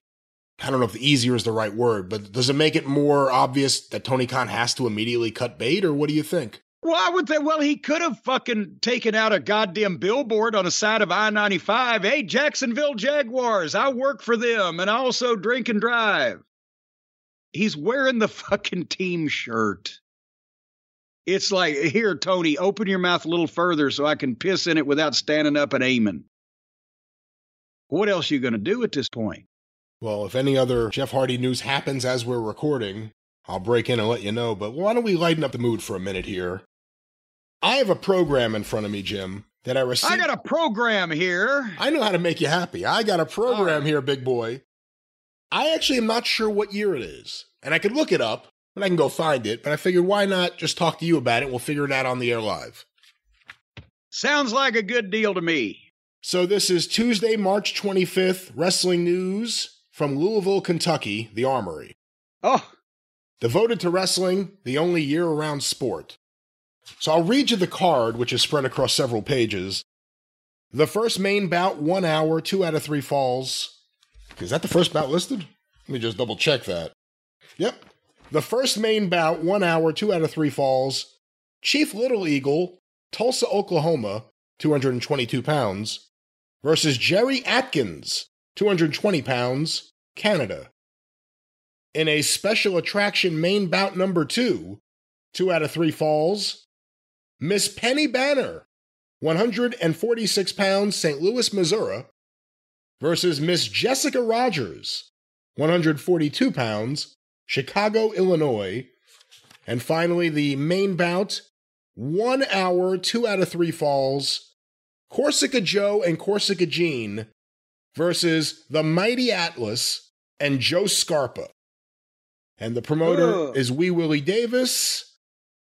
The uh, state commissioners are Bernard Bax, Francis Bauman, and Reed Miller. And of course, the box office are the McDonoughs. The announcer's George Lewis. Try to see what other clues are in here to the year. George, George Lewis was the longtime ring announcer going back to the the days of Heywood Allen and the Allen Athletic Club. And the McDonoughs doing the box office, Francis McDonough was Heywood Allen's assistant that took over the promotion when Heywood Allen uh, retired. And Francis McDonough passed away in 1956, whereupon I'm sure his wife or son or kids, whatever, still worked the box office there. Well- Wee Willie Davis, go ahead. And let me then I got to make this announcement. You're right there. The box office is Betty McDonough and Ray McDonough. Okay. And Wee Willie Davis took over the local promotion briefly, as it turned out, uh, by he established a local uh, company called the Goldenrod Athletic Club. Because Wee Willie Davis not only was a famous wrestler, he was one of the guys had the tug of war with Mighty Joe Young in the movie. He was six, fucking seven or eight or nine, and 300 something pounds back in those days. But also, he was a an expert on flowers and had been on what was it the $64,000 question or one of the game shows in the 50s uh, that was his maybe it was his I've got a secret because he was a a flower expert. So he named it the Goldenrod Athletic Club. And he tried to promote on his own for a little while and then started being more the figurehead local promoter for Barnett's Indianapolis office so, having said that, since he was listed as the promoter, since this was a small card with not a lot of the Hmm. major stars of the Indianapolis office, but that's probably where he got the talent. Penny Banner, although it may, St. Louis may have been involved there also. The Corsica brothers probably were in Tennessee at that point. So I would say he didn't have Indianapolis hadn't taken over completely at this time. I would say this would be, and you're not going to be able to tell me because you don't know. Although I can tell you how we can find out. Yeah, there's more clues This- here. Uh, Well, I'm going to say this already. I can tell you this to be 1957 or 58, I think, because it would be early on in his run. And go ahead. Uh, what were you going to say? Give me more Yeah, yeah, a few things because one of them surprised me that it was in here because it threw me off with one of the other things. But just a few notes from the program. The injured list continued from last week's program. Leo the Lion Newman, known to Louisville fans, will never wrestle again due to a car accident en route to a wrestling match. He later became a top manager. That's right. Carried by AP News last Friday in your newspaper report, Bulldog Danny Plechas and his tag team partner Kurt Von Poppenheim injured in a car accident en route to Denver, Colorado from Albuquerque, New Mexico to take part in a wrestling bout. Reports say not serious, and both should be back in action very soon. Champion Dick Hutton is referenced here, so Dick Hutton's the NWA champion. Okay. This is what threw me off because of Hutton being there as the NWA champion and then seeing this at this point. Football players go to wrestling.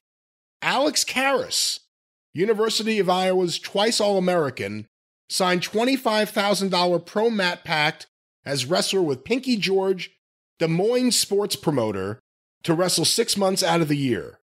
As he is the number one draft choice of the Detroit Lions pro football team, that's a sentence there, okay.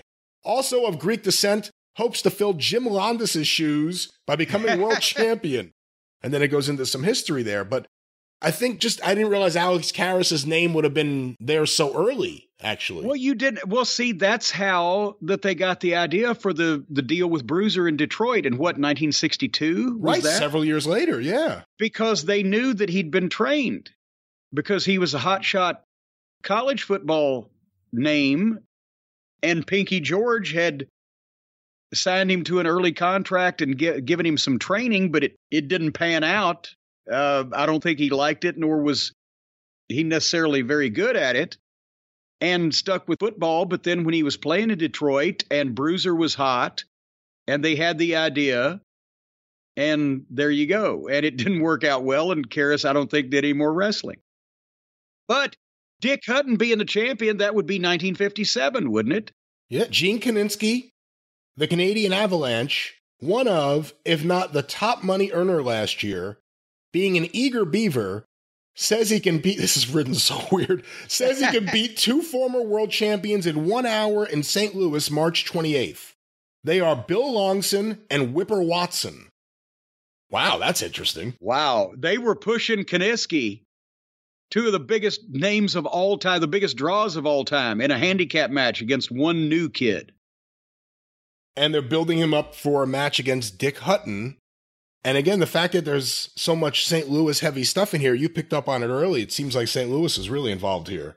Yeah, well, a lot of the Louisville talent came from St. Louis or uh, the Nashville booking office, even through the days of the Allen Athletic Club and into Francis McDonough running the show. But that's why it was kind of a a shift when when Francis McDonough and a lot of this I've gotten from John Cosper's incredible research, and he just did. We're going to talk about it on the experience this week. He did a revamped 10th anniversary edition of Bluegrass Brawlers with twice as much information on Oh. Louisville wrestling history. Nice. Very cool. Um, but the point is, Barnett kind of snuck in and took uh, Louisville and kind of did the same thing with Indianapolis, which Sean Delaney's been doing the great research in uh, on Evansville for his 400 Court Street podcast. But a lot of the talent in Louisville and Evansville came from the St. Louis office until the late 50s, and Barnett started annexing things, and sometimes the local promoter had to be changed and or run out of the picture. In Louisville, it was easier because the guy died. But yes, this was still St. Louis influence, and also, I mean, all respect to Penny Banner and Corsica Joe and Corsica Jean, but um, this was not a big card, and the the glory days of Louisville wrestling kind of ended with Francis McDonough's death, and then Barnett really was never able to make Louisville a go. They didn't consider it a priority. It didn't get big cards. TV was jerked around a lot. We had Chicago TV for a while, but that's finally why that they pulled out and went dark after 1965 or so, and Jarrett was able to revitalize things in 1970. For the listeners out there who don't know of them, what can you say about the Corsica brothers? Um, I didn't actually get to see them in their prime. Um, Corsica Joe was more famous in modern era Tennessee wrestling for being the guy who, you know, sat back in the back at the Nashville Fairgrounds. He was married to Sarah Lee, the female wrestler, and she helped Christine Jarrett sell tickets. And Corsica Joe was the guy that sat back and watched the back door. But the Corsican brothers, especially in the Tennessee territory, but they'd worked Florida, they'd worked Texas, you know, the Midwest in the 50s, all over the country.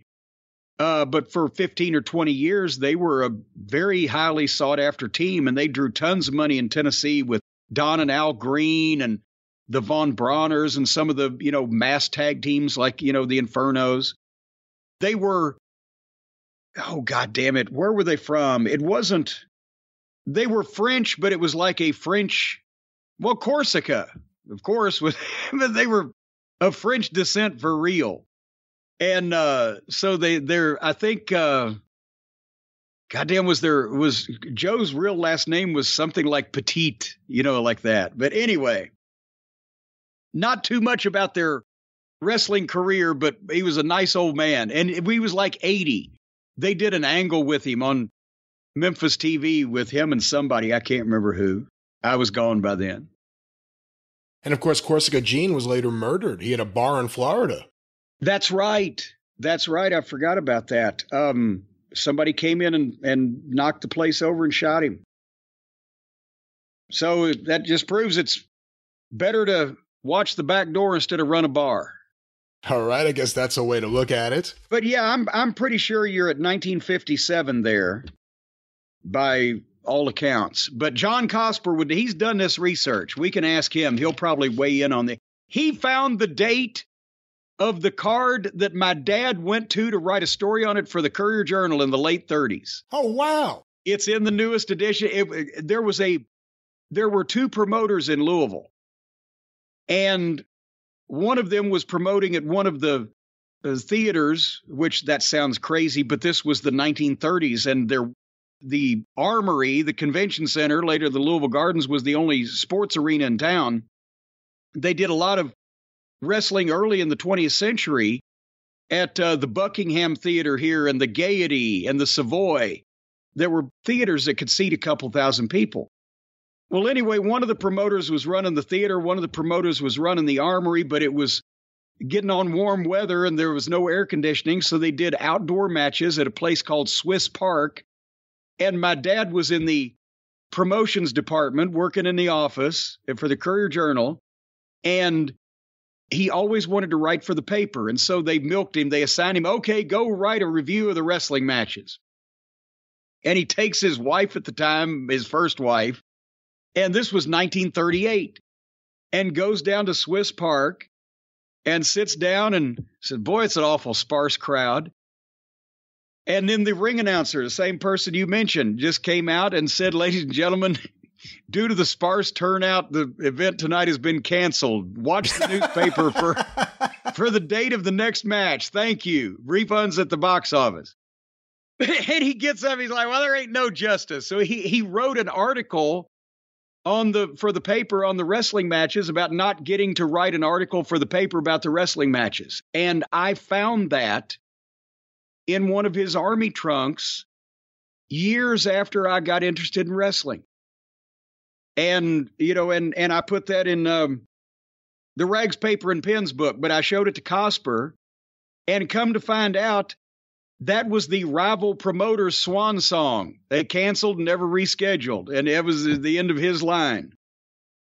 So Cornettes and figured in wrestling in Louisville back to the 30s. You found that article that your dad wrote by happenstance, or it was something that you were told your dad once wrote something about wrestling? No, I, I just found it in in his stuff, and I was like, he went to the wrestling, and I knew it was the late 30s because of you know things that were on the clipping that he didn't really clip it out; he just tore it out, and it was.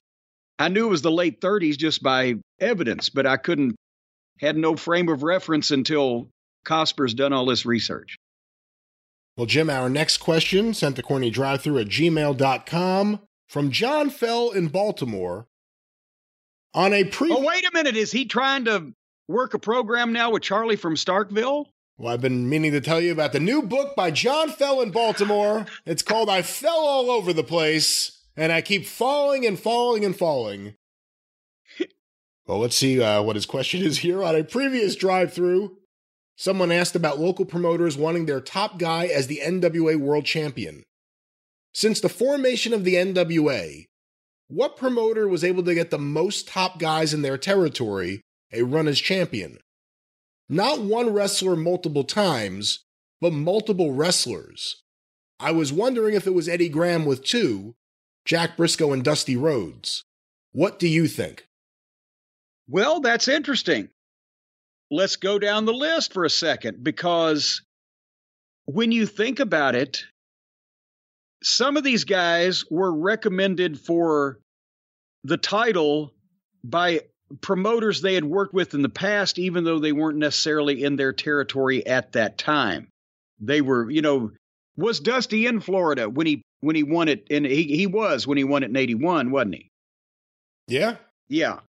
Um, and Eddie Graham was obviously his biggest backer as well. But the thing is, a lot of times, Dory Funk Sr. had pull and a vote and a highly sought after opinion for the NWA champion. But besides Dory and Terry, even though he might have voted for, he I'm sure was probably voting for Harley Race, but Harley wasn't technically in the Amarillo territory. But let's go down the list. Thesz was was first because of the way that things worked out with Orville Brown. And that was pre territory day. Thesz was just the guy. Everybody pretty much universally would have done that. And then Thesz picked his own successor in Hutton. So that was nobody's uh, first choice. Uh, Carpentier doesn't really count because the, the switch didn't take. And to be honest, um, as we talked about here on one of the shows recently, I can't remember which one it was, Carpentier's promoter is the one that nixed the deal. It was um, Eddie Quinn. Uh, Eddie Quinn in Montreal said, wait a minute, I'm going to lose him. And I'm not going to get paid what I thought I was going to get paid, blah, blah, blah. So then we go to Pat O'Connor.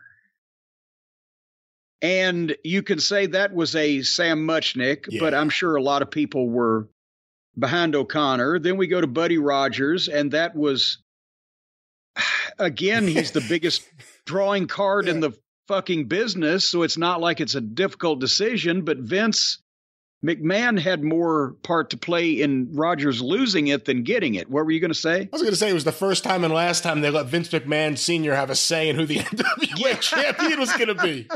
And it was the end of Fred Kohler. Yeah, there you go. Um, but at the same time, that it wasn't a stretch to put the belt on Rogers, the biggest draw in the business. The question was, you know, then it, it they didn't know ahead of time that Vince was going to monopolize him and try to take him away, etc. No, of course, Rogers could have been NWA champion at any point in the previous 12 years. Right. Except Thesz wouldn't let him because Thesz was pissed off that he knocked Strangler Lewis. So that, yeah, again, boy, that's whether you like him or not, or whatever you think about Lou Thesz, he had some fucking balls and he had a lot of people, uh, a lot of people's respect.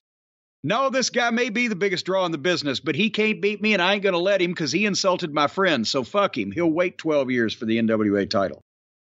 So then we go to from the And I'm also not going to lose the burn. You get that out of your mind as well. But yeah. you you keep Vern's name out of your mouth.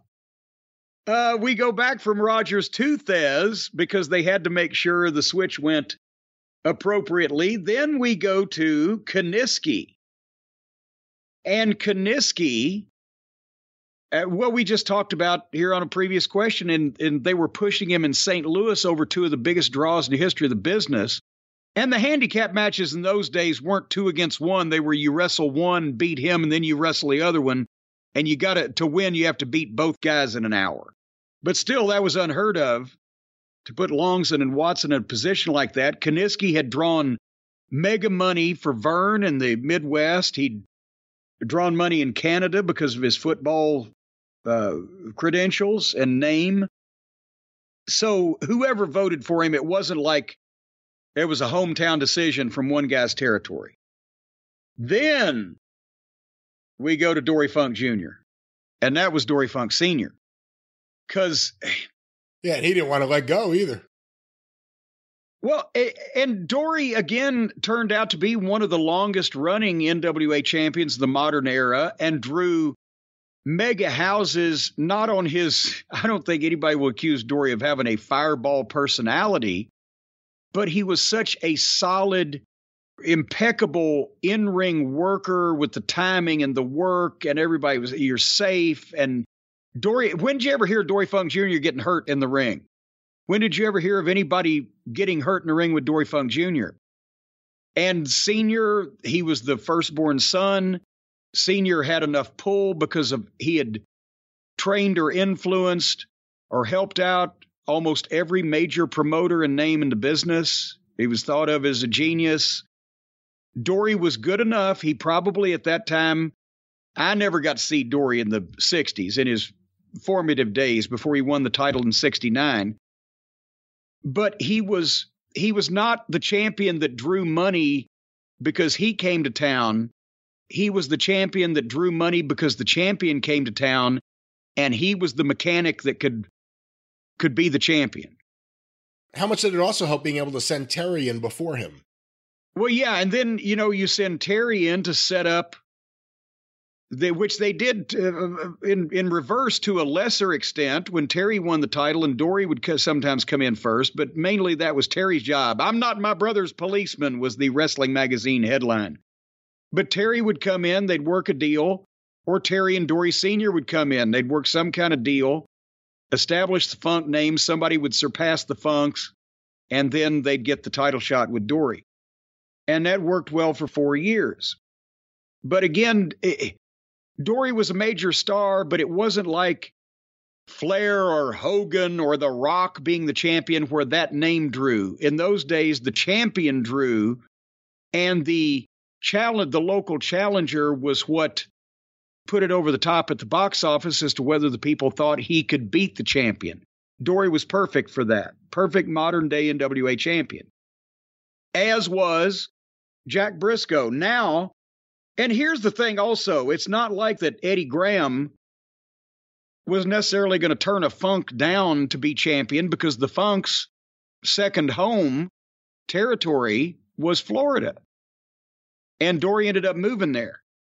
So I'm sure Eddie Graham was behind Dory, but it was obviously Dory Sr. that started that ball rolling. With Jack Brisco, it was all Eddie Graham. Go ahead. And that's what makes those dynamics right around there so interesting because Eddie Graham had always been, I'm going to use the word cahoots, although not necessarily in an evil way, but it has always been in cahoots with Dory Funk Sr., you know, going right. way well, back. Well, because Funk Sr. helped train Eddie Graham and teach him booking and things and such of that nature. That's right. So they're always working well together. Dory Funk Jr. is always in Florida. And then, and again, shortly after everything happens in Atlanta, where the NWA really unites to defeat an opposing promotion, that the battle happens where they say Dory Jr.'s hurt. The Funk say he's hurt on a, in a tractor accident. And no, it was the pickup truck. The pickup truck. And Turn Eddie truck Graham had his guy Brisco ready for that title. They'd been building it up, and he thought he got screwed by the Funks there. Yeah.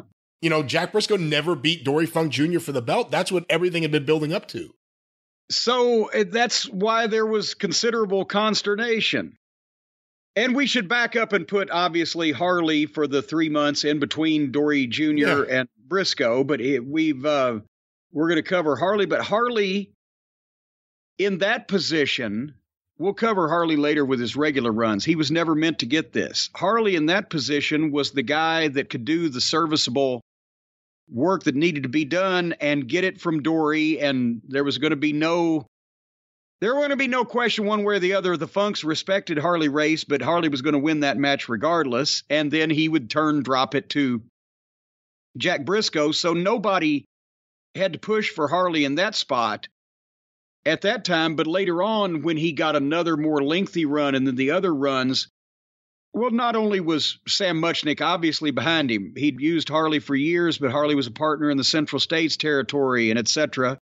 But also, um, I'm pretty sure Eddie Graham had no problem with Harley either. And he had done a bunch of work in Florida. So it's it's kind of an Eddie, but it's not. Eddie Graham was solely responsible for the project that became Jack Brisco. He saw him early and groomed him and built him. The other the, Harley then again, and then you know, after Harley, besides the The problem becomes then you got three guys all vying for the title with promoters pushing them. You have Dusty being pushed by Eddie Graham. You have Flair being pushed by Crockett. And you still have people, including in St. Louis, talking about DiBiase. DiBiase. And this doesn't even count the uh, the favor to Barnett for Tommy Rich for a week, or you know Harley cashed in for from Baba for whatever. But but with Dusty Flair and DiBiase, you've got again you've got Crockett and probably Sam Muchnick. Um, you know he was using Flair in St. Louis, and DiBiase would have been more of a guy that Muchnick would have liked, but Dusty had the tremendous track record in Florida, even though he wasn't a traditional, you know, type of NWA champion. So that would have been an Eddie. And then, you know, then after that, it kind of got broken up. And by that point, there were not enough territories. Crockett was calling pretty much all the shots by 84, 85. Do you think an extended Dusty Rhodes title run could have worked in 81? No, no. I don't think so because Dusty was so over at that point that he overshadowed the local guys. You couldn't sell a ticket to see your local hero come and and beat a guy that was more popular in his own hometown than he was, and everybody just went batshit when Dusty Rhodes showed up. So nobody would have wanted to see him lose, and that wasn't the way the whole thing was set up at that point in time. So, in maybe in New York, it would have been better because they were used to a babyface long term champion. But if the territories had and in 80, 81, 82, 83, they were all doing great business. Most of them. Um, but if if Dusty had been a champion for a couple of years, he would have had to work exclusively with heels, and that may have hurt all the other top baby faces in the various territories, roads to the top, no pun intended. I mean, if that would have been the WWF model yeah. applied to the territories. They started Lawler's march to the to the world title when he was a heel in Memphis, but he was a hometown guy. And he was starting to get that buzz. And then later they just carried it over when he became a babyface. And but if if the world champion when he came into town had been more popular than Jerry Lawler, there wouldn't have been a chase. And it would have been the same every time, you know, when Brisco was chasing Funk Jr. in Florida, Brisco was the babyface. Funk Jr. was the somewhat subtle heel. Um, you know, it it just it wouldn't have worked that way. I don't think for Dusty to be champ. He would have drawn the first time around everywhere because everybody wanted to see him. But then, unless you had hot heels lined up for him and every, and then people would come to see Dusty Rhodes fight the heel. They wouldn't come to see Dusty Rhodes lose the title of the heel. And I don't know if they would have wanted to see. I mean, especially in some of the smaller territories, the top babyface. You know, if if suddenly he's matched with Dusty Rhodes, people would have been like, you know, fuck, we wish we had Dusty here all the time. How do you think it would have worked out if Bruno had taken the deal in what was it, 67? When was Bruno offered the run with the NWA title? 66. 66. How would that have worked? Would he have gone into well, some it, of these towns it, as a heel? It wouldn't have. No, if, see, here's the thing. They wanted the match for New York because they could have they could have drawn a fortune with that. And they also When you say the match, you're talking Bruno versus Thesz. Bruno versus Thesz. that's why in Thesz's book they had the meeting with Toots Mondt and Vince Senior and the whole nine yards, and it would have helped the the Northeast because they had stadiums that they could have you know had that match in, and the publicity it would have drawn you know a, a six figure gate at minimum, blah blah blah. But the deal they pitched was they wanted Bruno to win the first one and have the belt for a year or whatever. And then, of course, then he would return the favor. I don't know. I'm not saying Bruno would have gone back on his word, but Vince McMahon Sr. would have made sure that that rematch probably didn't take place. But the reason it didn't happen because Thesz said, I want a $100,000 or some ridiculous amount of money to lose the match. And that ended those discussions. And oh, Muchnick was was fucking pissed at Thesz, according to what Thesz said. Yeah, and the Bruno side of the story is Bruno said, "I don't want to do it. I don't want to go work more days." Well, but that was the thing. Also, is Thesz wasn't going to put Bruno over, and Bruno didn't want the schedule. They neither one really wanted to do the thing, but the promoters wanted it. Muchnick wanted to get in, I think, in New York, have some presence in New York or whatever, and he could see the the record gate. Um, obviously, Vince Senior wanted Bruno to be the biggest star in the business, and it would have been at that point in time the biggest match that you could put together in wrestling.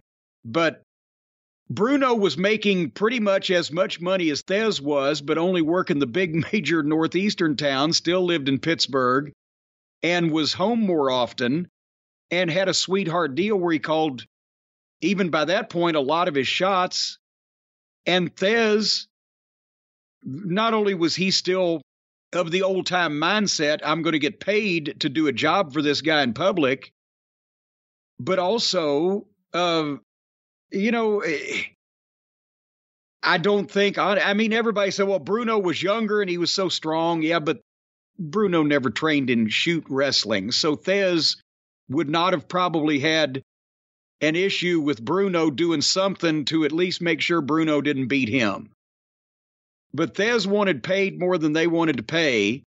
And he, because he had heat with Toots Mondt from the 30s and didn't like Toots and thought they were all thieves. And Bruno, I'm sure would have been willing to go along with it if it if the match had been made, but didn't really want the schedule. So it never happened.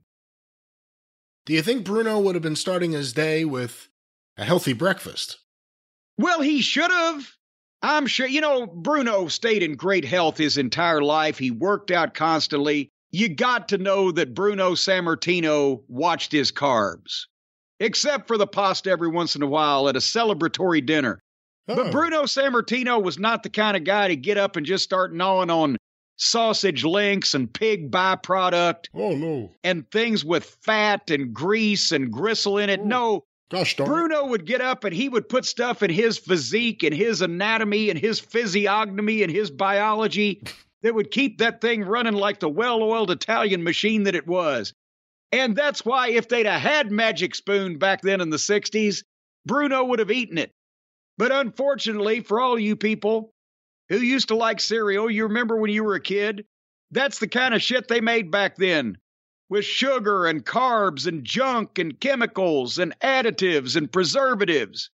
Well, nothing's preserving this stuff. You got to eat it quick or it'll rot. But while you eat it, it's good for you. Zero grams of sugar, 13 to 14 grams of protein, and only four net grams of carbs in each serving, except for the honey nut, which has one gram of sugar, but boy, it's worth it. 140 calories a serving because it's keto friendly, gluten free, grain free, soy free, and low carb, and you can build your own box. I think they've snuck a few new flavors in on us, folks. Cocoa, fruity, frosted, peanut butter, cookies and cream, maple waffle, blueberry muffin, cinnamon roll, and honey nut. And they've just brought back the cereal bars that were popular a while back. They milked you and then they took them off sale. Now they brought them back permanently for an on the go companion for your cereal or a quick meal that you can pull out of your pocket. You know, I love food that you can just pull out of the ass pocket of your jeans and just start gnawing on. Folks, right now, go to magicspoon.com slash Jim and grab that custom bundle. Use the promo code Jim at checkout. You'll save $5 off. This stuff is so tasty, so colorful, so magical. It's all sunshine and lollipops and rainbows and waterfalls and incense and peppermints and everything you'll like. And if you don't like it, they've got a 100% happiness guarantee. They'll give you your money back and not ask you a single question except how do you want it? Small, non sequential serial numbers? That's what they'll say. MagicSpoon.com slash Jim. Use the code Jim to save $5 off and get a big heaping, helping, a slurping of Magic Spoon. Notice I didn't say snort, I said slurp. Well, Jim, let's go from Magic Spoon to a magical wrestling hold. This next question was sent to CornyDriveThru at gmail.com from Kevin. When I was younger, my first exposure to wrestling was so much younger than today. My first, I bet he never needed anybody's help in any way. My first exposure to wrestling was the first episode of WWF SmackDown. I remember The Rock being as over as God in church, and the people's elbow being cooler than the sacrament. It was not until later in life that I heard an interview with Triple H where he mocked the move for being hokey. Hunter further explained that The Rock came up with the move to pop The Undertaker in the ring. Up until that interview, I never considered how ridiculous the finisher was for a wrestling match. Yeah. Jim, what were your thoughts on the People's Elbow and the other veterans? Uh, okay, that's a, there's a question mark after that. I don't know why it's like that. And the other veterans' thoughts, I guess. Um, How did people feel taking it? And also, what are other moves comparable to the People's Elbow in terms of being less than practical but over with the crowd? Well, Dusty's flip flop and fly. I mean, yeah, That's Here's not the- as ridiculous. The people's elbow may be the all-time most ridiculous. well, but I don't know. Remember when Dusty used to have the the horsemen's line up and he'd have one, two, three, one, two, three Well, with the elbow and then do the Three Stooges slap, and the people go out of their minds. It- it- the classic example, and I've used it, and it remains true, is Steve Austin stomp a mud hole in somebody. The only person that could get away with doing that was Steve Austin because he was he was over like God in church. The, the stomps looked like shit. There, there's been think of every really major attraction in wrestling, and there's been something screwy that they have done that nobody else could get away with. That people would laugh at. I mean, before the people laughed at wrestling on purpose. Now they, you know, they like shit they laugh at or whatever. But I'm talking about when people didn't laugh at wrestling. There, the main event guys, 90% of them would do something that nobody else could get away with, but because they were so over, people couldn't see it. They were blind to it. They got into it. And yes, Rock, the elbow thing, that was preposterous and it was a throwaway thing. And I, don't- I didn't remember whether he specifically did it to pop the Undertaker, but the people went crazy. And then every time you do something, they go crazy. Well, you do it again. And he had got to the point where they would buy that. But can you imagine if, I don't know, name any other wrestler, if they had done that and they weren't over like The Rock was at that point? The guy down there would be like, I'm not going to lay here for fucking 20 seconds while you crisscross the ring twice. It's ridiculous. Like I said, this is one of those things they do it now. But at that point in time, the other guy would have said, No, I ain't going to fucking be there because it makes me look like an idiot. Until The Rock did it and fucking place blows because The Rock was bulletproof and could do no wrong. And then they go, okay, I'm making more money than I ever made in my life working with The Rock. So I'll lay here for 20 seconds. But that was a concern to people in those days because it didn't make a lot of sense. But the, I say they do it now, they all do it now, and nobody thinks anything about it. That's because all these guys grew up watching wrestling from 20 years ago. But nobody was there to tell them, yeah, see what that guy just did? Don't do that because you can't get away with it. So now they all just do shit like that, whether they're over or not. And now nobody, that's why every week there's some part of some program that I say 30 years ago there'd been a fight in the locker room. Try to get the guy to go along with that. Now he was wholeheartedly into it because they don't know how to get or keep themselves over anymore. They just watched the shit on TV and they imitate that without knowing that there were certain parameters that you followed, like only one person in a million needs to be doing shit like that. But that's what we all thought of the Rock's elbow. It is ridiculous, and Nobody was going to lay there for Scott Taylor to do that, I don't think. Well, then he got the worm. Uh, do you remember yeah, when Steve? I don't know why this is making me think of it. Do you remember when it was one of those Raw anniversary shows and they had nothing? So it's like, oh, let's get Steve Austin back to kill the McMahons, and it gave all four McMahons a stunner, and they all laid in the ring just dead for minutes. Was that the one where Linda's was just like suddenly her legs turned into liquid and she just crumbled like the Wicked Witch melting into the ground under her hat? Yes, that was exactly the one. Oh, and you know, and I was going to bring this up on the program today. Yeah, thank you for. I'm glad that you Like the remembered that. Wicked Witch melting under her hat. they just she didn't go anywhere. She suddenly disappeared, and her head was swimming in a pool of liquid on the mat.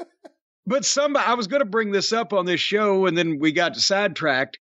But talking about moves that look preposterous, and I've, I've never seen anybody get away with this one really.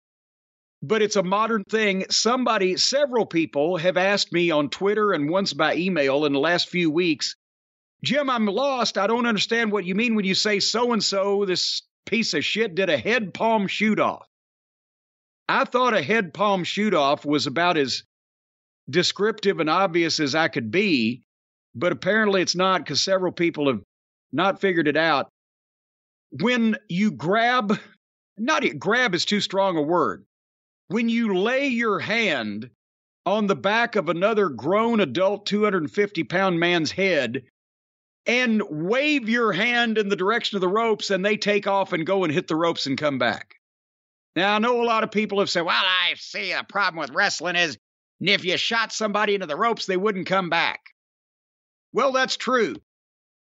As they would come part of the way back. I can testify to it. If a motherfucker is strong enough and green enough shoots you to the ropes, you'll come part of the way back without trying, but you'll you could stop yourself if you wanted to. But if an arm whip is performed in any way r- correctly, it looks like there's the basis there that you're doing something. But when you just grab another grown man, again, grab too strong a word, and just go that way, and they take off running. I think back again to the way that guys used to learn was veterans would put the fucking brakes on. I've told you a story. Ernie Ladd was upset with Dr. Death one time, getting too aggressive and too anxious and not listening. And he just put him in the corner and held the top ropes, turned his back to Doc, and looked at her and said, Now, when you're ready to calm down and listen, we'll continue. Well, one time, Bobby Eaton is working with Big Bill Dromo, who was a baby face. Big Bill Dromo's like 6'3, 6'4, 260 pounds. And there's Bobby's a smaller heel. And Bobby's getting the heat on him. And Bill Dromo's easy to work with, whatever.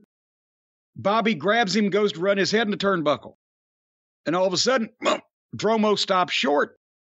And Bobby can't, he tries again, he can't do it. Dromo's standing there looking at him. Dromo said, I'm a big man, use two hands. So Bobby reaches up and grabs him by the hair with both hands and runs his head in the turnbuckle, and Dromo flies. Nobody puts the brakes on anymore in any of these matches.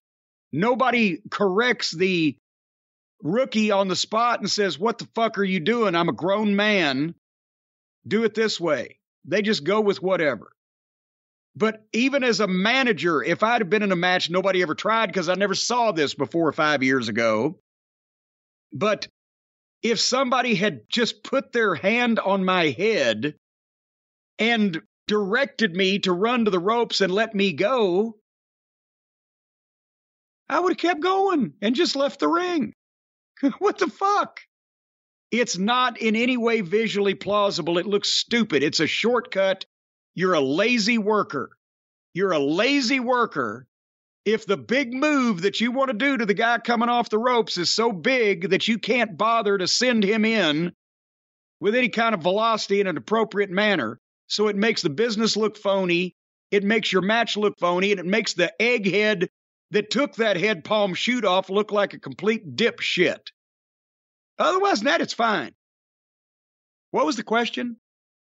There was no question you decided to talk about the head palm shoot off. Well, good. Now I've discussed that and everybody knows what it is and why you shouldn't fucking do it. Because it looks fucking stupid.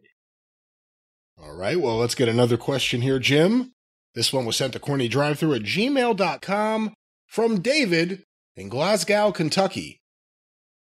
Wait a minute. Wait a minute. You're not in Scotland. You're in Kentucky. That means it's Glasgow. I'm not in either places, thank goodness. I'm in New Jersey. But here's his question. That's the first time I've ever heard those English words come out of somebody's mouth. Thank God I'm in New Jersey. Well, I'm in the garden part of the Garden State, but here's the question from David. At the beginning of the main event of AWA Super Sunday 1983, between Hulk Hogan and AWA champion Nick Bockwinkel, the play by play announcer says that Due to Bockwinkel's expensive booking fee, they were forced to raise the price of chicken for the event. what? Did Vern actually do that? Did he really price gouge chicken at the concession stand and blame it on Bockwinkel's booking fee? I know you weren't there, but is that something that a promoter would commonly do? Do you know of other instances of promoters taking advantage of fans like that and using kayfabe to cover it up? I've never heard that. I've heard the ticket prices being raised. We could talk about that, and that was a common thing, but never the price of chicken at the concession stand. Was it was the sponsor uh, fucking KFC, Mrs. Winner's, Bojangles? Church's? The fact the announcer had to say it on the air. We understand that people have been upset about it. It's because of Bockwinkel and his booking fee, not because Vern needs a boat. But wait a minute. Now, here's the thing that Vern doesn't get the fucking money from the concession stand at a major arena anyway. What would this was the big Hogan Bockwinkel match where Super Sunday was that at the Met Center in Minneapolis or where I was that? so. Yeah. No, he don't get shit from the concession stand at the Met Center. I don't. Maybe the maybe it was was it was it one of uh, Lee Lee Marshall or one of Vern's Jolly Joker announcers that was just ribbing somebody. Maybe they before they did the show, Heenan was complaining about the price of the fucking chicken or so. I don't know. I. I there, there is, and what? Well, there used to be. There's not anymore. Again, but there used to be championship prices, and it made it not only more sporting like, but you could also increase your gate. It would when the when the champion, the world champion, would come to town, they would say championship prices are in effect in some territories, and they'd raise the tickets a dollar or two dollars across the board because of the large guarantee that had to be paid to the world champion to get him to cut, which was in effect true. Yeah, it was the NWA And- tax. Yeah. And and they would raise prices on the tickets for that show because the champion was there. And in in certain places they did it, certain places they didn't. The better run uh more professional territories could get away with it. The weekly territories it was hard to. Jarrett only did it a time or two. But uh, I remember Dutch mantell when they let Dutch start booking Florida after Eddie Graham had died. He drew a a house in some place where they got the people record, but they didn't have the money record. He said, How come? Oh, well, we ran the show with raised prices. He'd never been a booker before. He said, Well, goddamn, you didn't tell me we could raise the prices. What were you going to say? Hogan Bockwinkel was St. Paul, St. Paul Civic Center. Okay, same thing. St. Paul Civic Center ain't giving Vern a cut of the chicken fingers at the concession stand. Seth Seth Franklin Rollins. I don't know what to say. I kind of want it to be true just because it's such a great story. But I don't even remember the commentator saying that. I have to go back and check that out now. But Jim, let's get another question here. This one was sent to CornyDriveThru at gmail.com from David Robertson, Joliet, Illinois. What did wrestlers typically do when they retire for money? I'm sure most didn't make enough to live off for the rest of their lives. Was there a particular line of work that attracted them? Was it hard for them to adjust to a normal life? Any weird jobs that you know of? Thank you for your time. Well, I mean, that's all over the place because think how many thousands of wrestlers there have been. Um, and I mean, I've I've heard or seen of guys having every kind of job in the world from selling used cars or you know being a security guard to bail bonds to uh, David Schultz became a bounty hunter. Um, Firpo became a mailman. Pampero Firpo worked for the post office for years and years and years.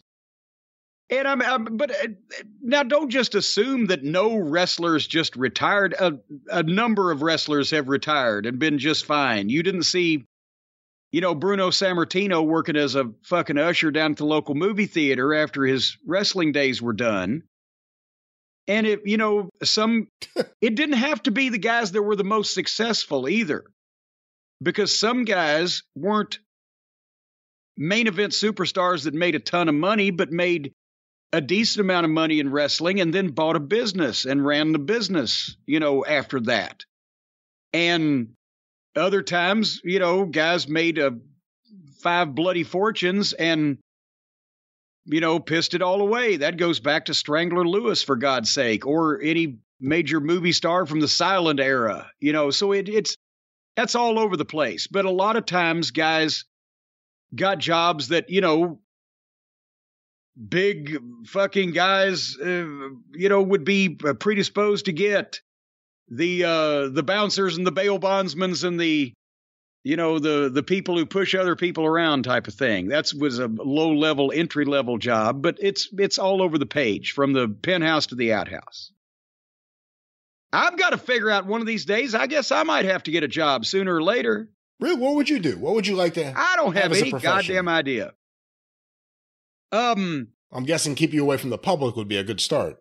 Well, that'd probably be for the public. That would be a good thing. You know, like I've said, eh, besides wrestling, I, if I had never been involved in wrestling, I would have ended up writing something somehow, whether it had been for books, magazines, newspapers, reporting, eh, whatever. And the only other thing I really thought of after I got in the wrestling business was at some point I'd like to done radio because I guess that's kind of what we're doing now.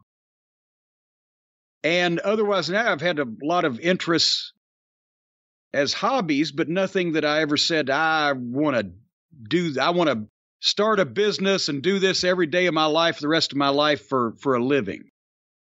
I've never really had any fallback plan. One of these days, I'm going to need one. I can see it coming. By the time I'm 80, I may need something to occupy my time. Well, Jim, we have some breaking news. Oh, boy. The show. Again? He broke out. He escaped. He's on the run in a white Ford Bronco. Tony Khan has issued a statement, or AEW, I guess, on behalf of Tony Khan, has issued a statement about Jeff Hardy. Here it is.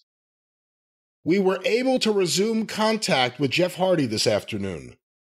Wait a minute. Has this been translated from another language? That sounds like one of those tweets from New Japan where they run it through the translator. Sounds awkward and Will you stop? unwieldy, Okay, unwieldily worded. Go ahead. We were able to resume contact with Jeff Hardy this afternoon. AEW does not condone Jeff's alleged behavior. We've made it clear to Jeff that we'll assist him in getting treatment for substance abuse issues, which he has indicated that he is open to receiving.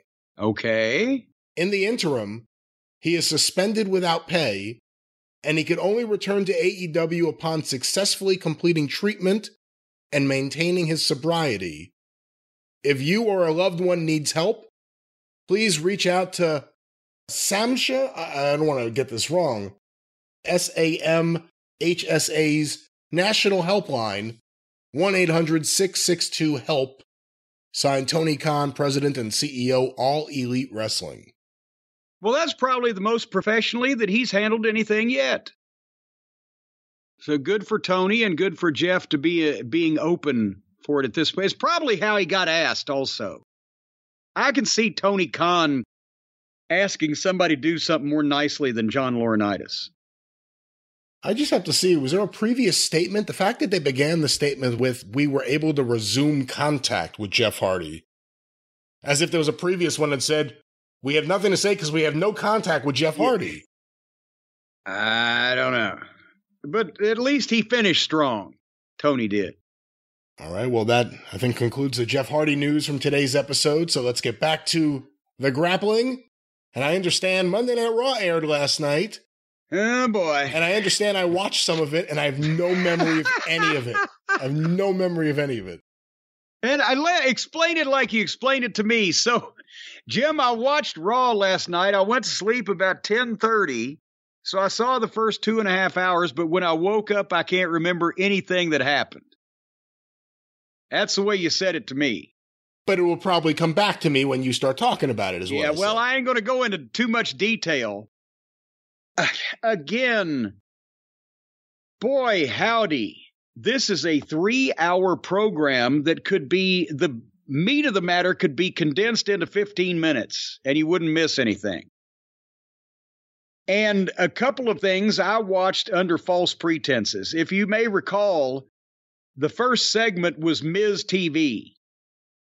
And normally I skip Ms. TV, but they opened up. There's Paul E. Paul Heyman already sitting in the ring for Ms. TV. So I said, I'm going to watch Ms. TV for Paul Heyman, right? Anything, any of this coming back to you? Do you remember Paul's jowls being out there? I do remember now this segment, and I can also see you saying, you know, oh, I want to watch Paulie chew up the scenery. Yes.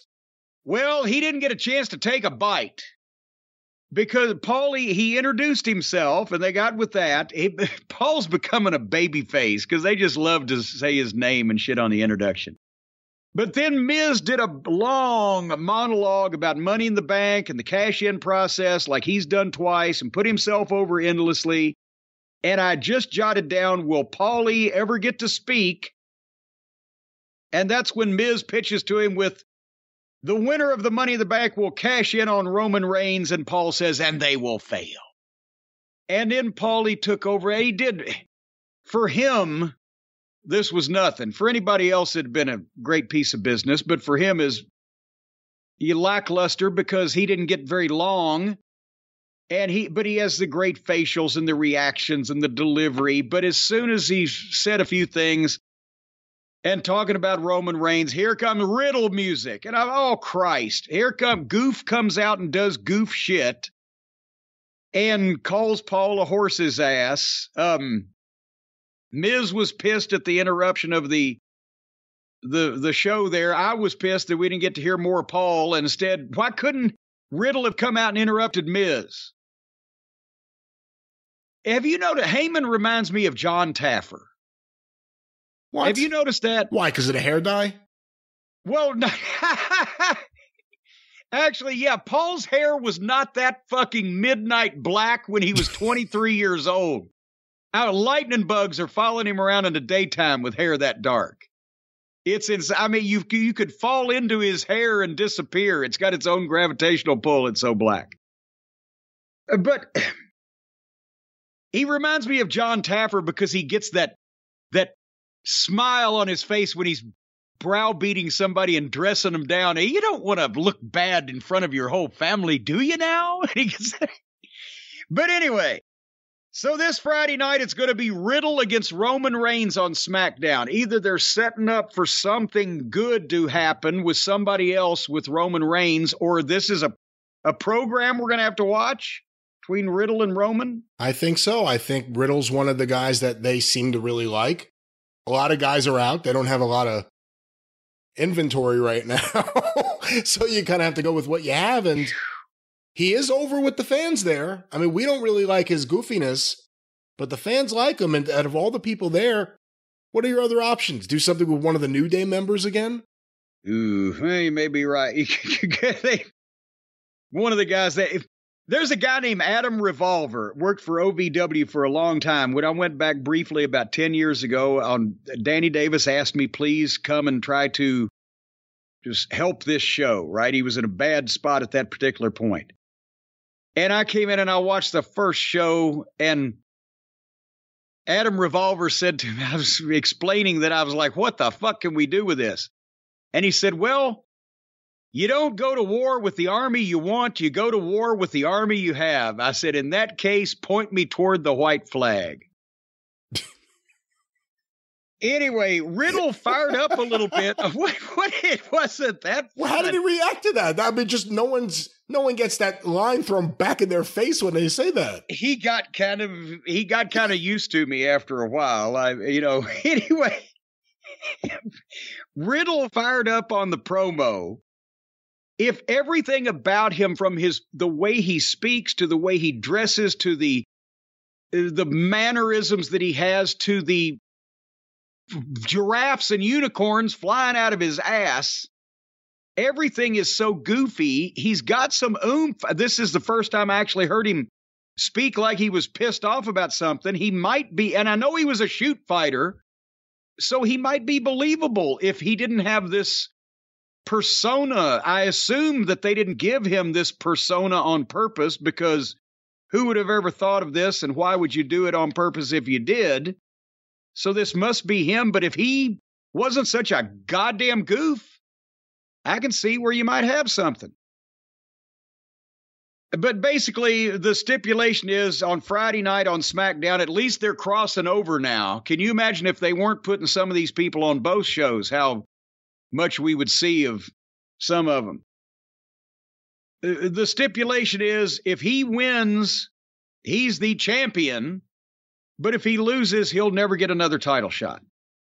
So I'm hoping for a quick defeat of Riddle on Friday. And then Paul says, and let me introduce you to the Usos. And here come the Usos. But here come the Street Profits. What a shock. The only other team on the whole show that we see every week. But instead of interacting with Riddle, so out of this, Riddle didn't take advantage of being in the ring with the manager uh, who was unprotected and do anything to Paul because Paul can't take a fucking bump anyway. My God, can you imagine if he if he busted open the the fucking saturated fat content right. alone would kill. Right. Will you stop it? If he busted open, that's what's going to happen. If he takes a bump, If he going took a bump and busted open and all the fucking saturated fat and monosodium glutamate came out and sprayed all over everybody. I guess WWE's next step would be like a Troma Films kind of run there. and then the Usos can't beat up Riddle because the Street Profits come down and they got to. So they had a single match with one of the Usos against Montez Ford, and just nothing happened with Riddle after the stipulation was announced. And and we got it after that match, that was the first thirty minutes of the show. So and that's kind of where I started checking out. I hate to say it, but the Street Profits, as soon as they come out, I feel like I've seen whatever this is going to be. I've seen it Yeah. every week. we've seen one versus the other, and the other one versus the other one, and both of them versus both of them, and back and forth. Um, the one of the best, the best thing of the first hour of the show was probably the uh, Cody package of the gutsy performance, everybody putting him over, and then the recap of Seth Franklin Rollins jumping him and beating the piss out of him with sledgehammer last week. That was great. And again, they're if they can keep doing this, they're going to keep Cody over and him, uh, keep him in people's minds. But then Seth Franklin did a sit down backstage. Who is the stagey British announcer? That's uh, Nigel. That's not Nigel McGuinness. No, not Nigel McGuinness, but Nigel or Simon or Oliver. I forget what his name is. Well, whatever it is, he has the the the emotion of a fucking chair leg. I mean, it just he says these stilted. The accent sounds nice. You always sound like you're a little smarter if you got the British accent, but it's just without any emotion. So Seth has no remorse because Cody is a virus plaguing the WWE since WrestleMania. Boy, I wish every pandemic only lasted two months. You got to make unpopular decisions, Seth says. Take matters in your own hands. Some writer worked really hard on whatever it was that Seth was saying. Did you do, do you remember when wrestling was fun to watch and you understood what people were saying and doing? It was straight. They weren't talking in circles. They weren't trying to be dramatic with flowery prose. And it, and You, you, mean before uh, scripts? Yes, I remember. Yes. And you actually understood what the fuck that they was talking about. What they were bumping their gums about. Did you understand what well no you were asleep by this point. Well, no, I was I was still watching by this point, but you got to remember, my attitude is Seth Rollins is on PCP. That's the gimmick. He could say anything, he could do anything. It all fits in with the gimmick. Well, it's Seth versus AJ Styles tonight, and the winner goes into the Money in the Bank match. It's a qualifier, but at that point, Seth looked at his sledgehammer and laughed uproariously, and AJ Styles came in and just kicked him over backwards in his chair and knocked him on his ass. So that passes for an angle these days. Uh, did you watch Becky versus Dana Brooke? I did watch that because I really like Becky Lynch and I wanted to see what they're going to do. And usually she's one of the few highlights of the show. So I did watch. Well, I didn't watch most of this because of Dana Brooke. Because on one hand, you have Becky Lynch, great heel, great worker, great promo. On the other hand, you have Dana Brooke of the 24 7 title nonsense and the plastic surgery that makes her look like a duck billed platypus. And so I declined to pay too much attention to this. But basically, as as she should have, Becky beat the shit out of her in very quick fashion. But then Asuka came out and beat up Becky with the erratic, puke induce camera work whereas zooming and panning and jerking and things. And the way that this finished up was Asuka hit Becky Lynch with six of her kung fu strikes and kicks without Becky Lynch being able to take one bump or even register anything at 100 miles an hour. And then Germander and Becky powdered to the entrance. And then Alexa Bliss just comes out right past her, waves at her, and gets in the ring. And Asuka steps out and leaves. And we have a girls' tag match involving other fucking people. What? So, did they want to get heat on Becky by having her beat up Dana? Or did they want to get Asuka over by having her beat up Becky? Or why the fuck, once that they had started that fight, did they just have other girls walk in between them and the whole, and everybody just left that had been previously fighting? Oh, uh, my fight's over. I'll just walk away now. What fuck happened there? Everything just ends abruptly in WWE in a weird way. Like they go to commercials without saying it. It's a very passive aggressive way. This segment ended in a weird passive aggressive way. Music hit, someone else just walked by, and they just went to the next thing. It makes no sense. The show is formatted horribly. It's a horrible show. It's a really, really, really bad show. AEW doesn't put you to sleep like this show does. Well, and you know, somebody's going to clip you saying that and, and say you're talking about us. Anyway, um, Alexa Bliss and Liv Morgan took on Doudrop and Nikki Ass. Hey, let me trend on Twitter again, real quick. Liv Morgan is too girly. There, I've done it again. The Foo Foo Blondes won this one. They had a package on the Judgment Day where they turned on Edge. And have you already seen when they stand there and speak now? without edge. Finn Balor sounds like an Irish Richie Cunningham. And there's no. it was an Irish Opie Taylor the other day, so I'm glad that he's gotten older. He's growing up a little bit. he's, still, he's he's lost Fonzie though. He's lost without the Fonz. Um, Kevin Owens wrestled uh, Ezekiel in a single match. Whenever they reveal why that this guy is going to this trouble. I'm going to watch that to make fun of the reason, but otherwise, uh, no, I'm not watching this fucking match. It took up 20 minutes of TV time. Next week. And the finish, well, wait a minute. I'm going to, the finish of this match was Owens losing because he got mad at the announcers calling the guy Ezekiel instead of Elias and stood there yelling at him and got counted out. And then Owens just storms off, mad. So Ezekiel gets a microphone and talks to all of his Zeke freaks out there. What the? F- this is written for the mental age of six. And he, uh, Ezekiel says that Elias will be on Raw next week. It'll be a special guest, and Owens loses his mind because no, it's you, it's you, it's a. So how are they going to do this? They're going to do a split screen like Cactus Jack and Dude Love next week. How are they going to give the guy the beard that he shaved off? It'll be obviously phony, won't it? Yeah, I don't know how they're going to do it, but let's give credit where credit is due. Kevin Owens, a genius. This guy figured out how to get millions without tearing your pecs. You know that's true. He's He's never been in anything more insignificant after he got the biggest raise of his life. Yeah, every week he's acting like a goof. He's gotten sillier and sillier than ever before after he got all that money. He's very smart. I think he's doing it the right way. Well, uh, continuing on this program, John Cena visited a. Now, it, was I correct in saying this was a Ukrainian special needs kid but he went to the Netherlands to see because he the kid's family are refugees. I believe Is so. This, yeah. Okay, so John Cena didn't just go to Poughkeepsie. He didn't just drop by on his way to the arena in the town that he heard the kid. He went to the fucking Netherlands. We need more John Cenas.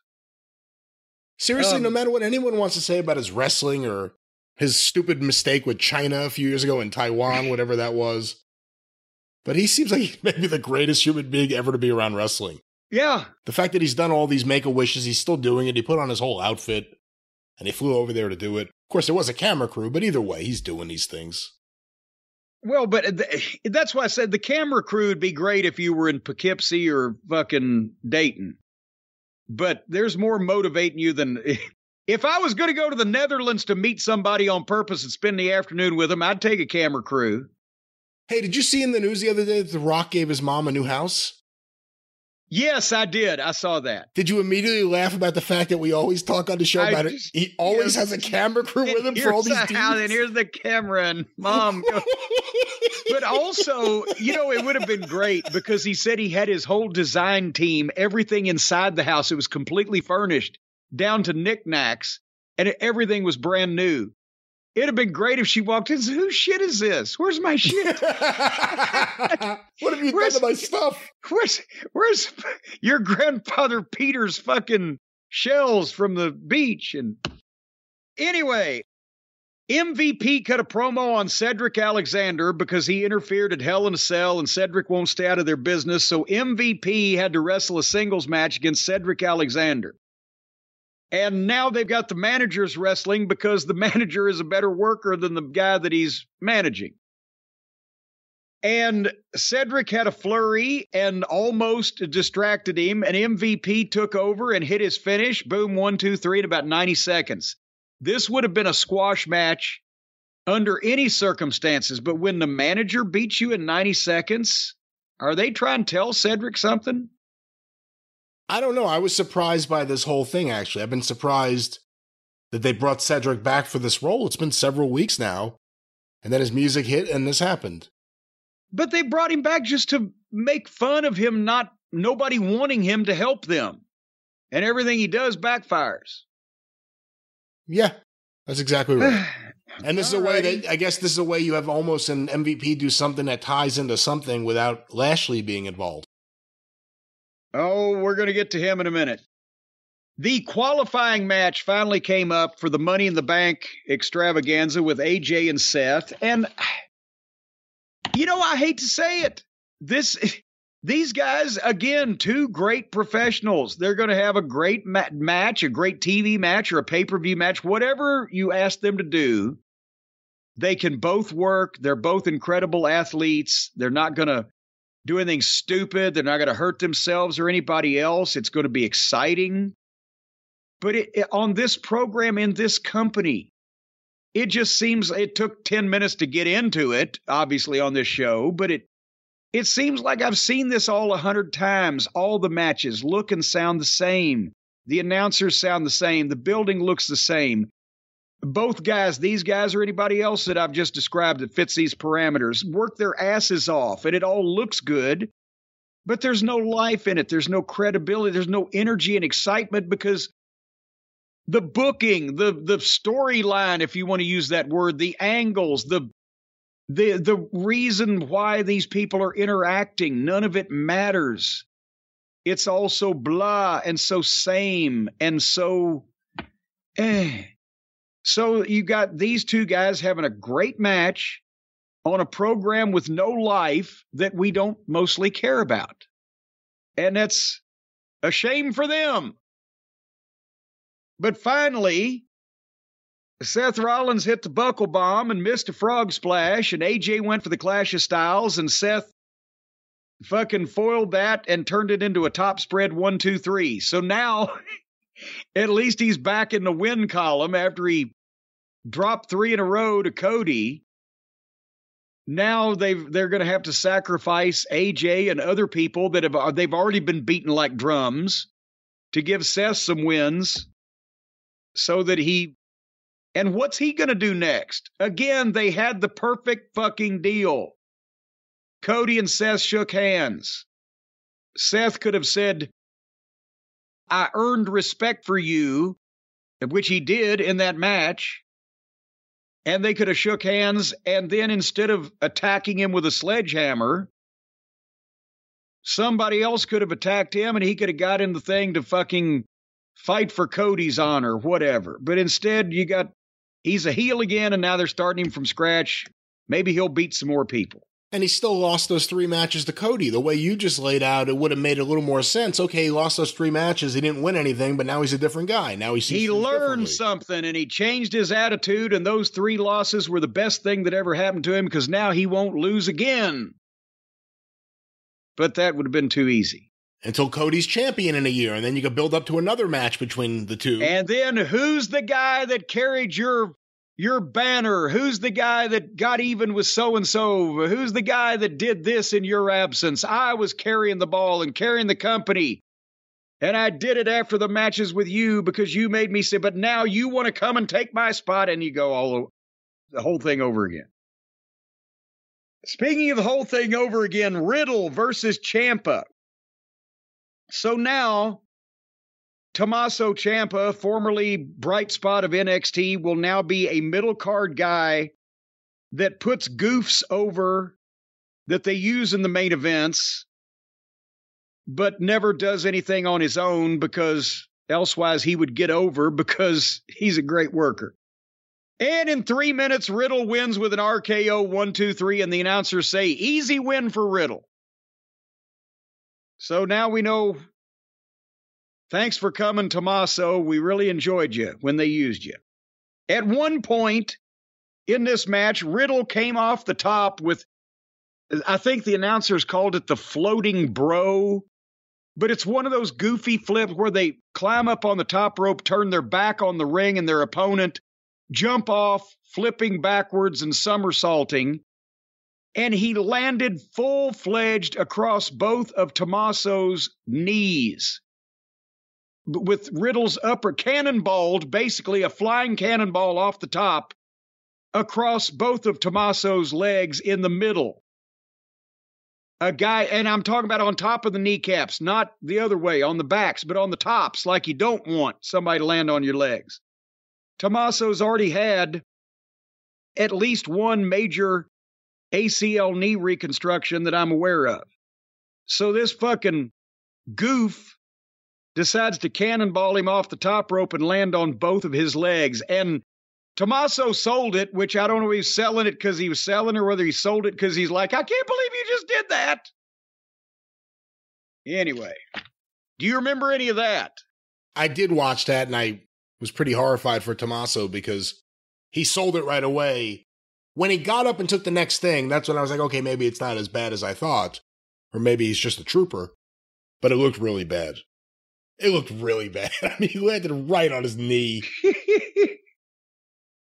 so Bianca, Bianca Belair was in the ring for a promo and she said whatever, and I didn't pay attention. Rhea Ripley popped up on the screen, and that's when I started paying attention. But there she is with Finn Balor and Damian Priest, and I mentioned Finn started, Rhea started, Finn did a smidgen of talking, Priest did most of it. Thank goodness, at least his voice has some element of bass in it. Sounds like a man, but they're going to miss Edge real bad. And then Ripley promoted Bianca and the money in the back. She delivers the scripted material, but she delivers it well. I'd like to see, you know, extended versions of what she can do on her own without people telling her what to say, but she does the prepared verbiage better than most of the other girls. And but then she said the shit and Bianca Belair, the babyface in the ring, just stands there and looks at her and they just go to the next thing. No answer. Uh again, it's like it's like the Three Stooges with either Joe Besser or Joe DeRita. It's just like, fuck, there was something there, but it's the wrong combination. They needed some edge. And then, Where's it filmed? Is there a spooky corridor in the building? Are they in the same dimension that the House of Black is in? Have we not even taken that into account? well, I think they're they're in the same dimension until they they every once in a while they bop over to the fifth dimension, but that's only for up, up and away in my beautiful balloon or Stone Soul Picnic. I'd like to see the cameraman from the Judgment Day segments have a conversation with the cameraman from the House of Black segments. Find out what their experiences are like. Can you imagine if, if, but if the cameraman from the Judgment Day came in and told the cameraman from the House of Black, look, here's what you've been trying to do, and here's how you get there. That would be great. Anyway, Theory did a promo in the back. I like Theory's glib nature and animated uh, uh, delivery, but he was hampered by the ridiculous rule of not looking at the camera that's one foot from your face while you're backstage, and that's the only thing you could possibly see. And they also made him say the phrase championship opportunity, but otherwise it was it was all right for what it was. It's about the we'll get to the main event in a second. At least you missed that. You know, the thing I don't get is if you're going to script it, even if you're going to do it, if you're going to insist on that, the way promos effectively work is for the guy to talk through the camera so that people at home feel like there's a connection. He's talking about someone or he's talking to me. Why doesn't Vince accept that? Why is that one of the Vince things that he hates to where people have to look up at things that are not flying in the sky and look over this way at where there's nobody instead of just talking right to the people at home or From to the their I- opponent. From the time I got into business and started learning how to do promos and being taught how to do promos, and people giving me suggestions, whatever, I always heard, if, if- yes, if someone is interviewing you and you're in a live situation with an audience, you look at, recognize, respond to, give an aside to the announcer. He's the guy you're talking to, but you also look at the fans in the arena. And you also, uh, uh, more importantly, if you really want to make a point to the nemesis that you're speaking to, that you're going to be fighting in whatever match coming up, you look at the camera and you make eye contact because you're telling that guy that you're fighting. But what you're also doing is you're telling the fans at home. And when they can look in your eyes and see if you look like you mean what you're saying and you're not blinking and you're not shifty eyed and you're not searching in yourself for something to say or trying to remember something when you're burning a hole in that camera lens with your eyes and you're meaning with the inflection and the force in your voice everything that you say, that makes people believe you. Never anywhere have I heard a promoter, booker, or anybody else don't look at the camera until Vince McMahon. Much like medical facility, box like structure, championship opportunity. I forgot about that one. Box like structure. Yeah, there are he he started this when I was up there in the late 90s. He would go on the- it does it looks fake or it doesn't look real when they're just looking at the camera. Tell them not to look at the cam on a pre-tape. There's there's an interviewer and an empty room. And so that's why everybody would acknowledge the interviewer and then look at the camera. But since he started saying that, and it was like everything else, he would, you would say, well, not why, but what do you mean by this? Or what, you know, you would ask more detail. And he would tell you in a way that to him made perfect sense. And you still, when he was finished, wouldn't under what what are you seeing that I'm not said that nobody else is seeing that it looks better to you and more real to you. And especially when when Vince would say, well, so and so is more real or more natural, and this is the biggest bunch of contrived, phony, choreographed clusterfuck shit that you're in the middle of. You know how phony some of the WWF stuff is and was. And as this is what you're worried about, it doesn't look real. But that's that's his thing. And now they all do it.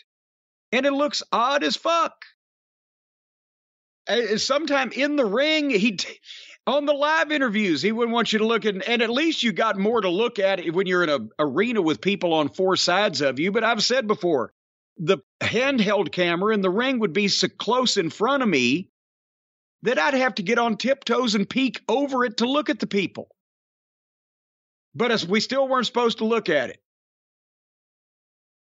But I'd look at it every once in a while. Obviously, there was people more. People believed me. That's right. People believed you. They still believe you. And I believe there was more to Raw after this theory promo, I just realized. Yes, there was. That's the theory. and it hadn't been proven yet. Chad Gable wrestled Muhammad Ali or Mustafa Ali or whatever. Veer Mahaan took on Rey Mysterio. Again, there is no answer to whatever the Mysterios have done. He beat the shit out of Rey. Rey got a flurry, got shut down again. Old Veer missed a shoulder to the post and went to the floor, turned around and just wiped Dominic out, just turned him into a grease spot, got back in the ring, stopped Rey, got the camel clutch, and got the tap out. Complete squash match of Rey Mysterio. There goes the Hispanic audience. Are you ready for the main event by now, Brian, or do you do you wish that you had stayed awake and cognizant longer so that you would have some type of evidence if you intended to go to court to sue over a waste of your time for having to watch this program? I was absolutely sleeping by this point in time, and actually, I was thinking more about the idea of going to court to prevent someone who is not the host of this show from transitioning to sponsors. Well, in that case, I know exactly the person you ought to call. Call Stephen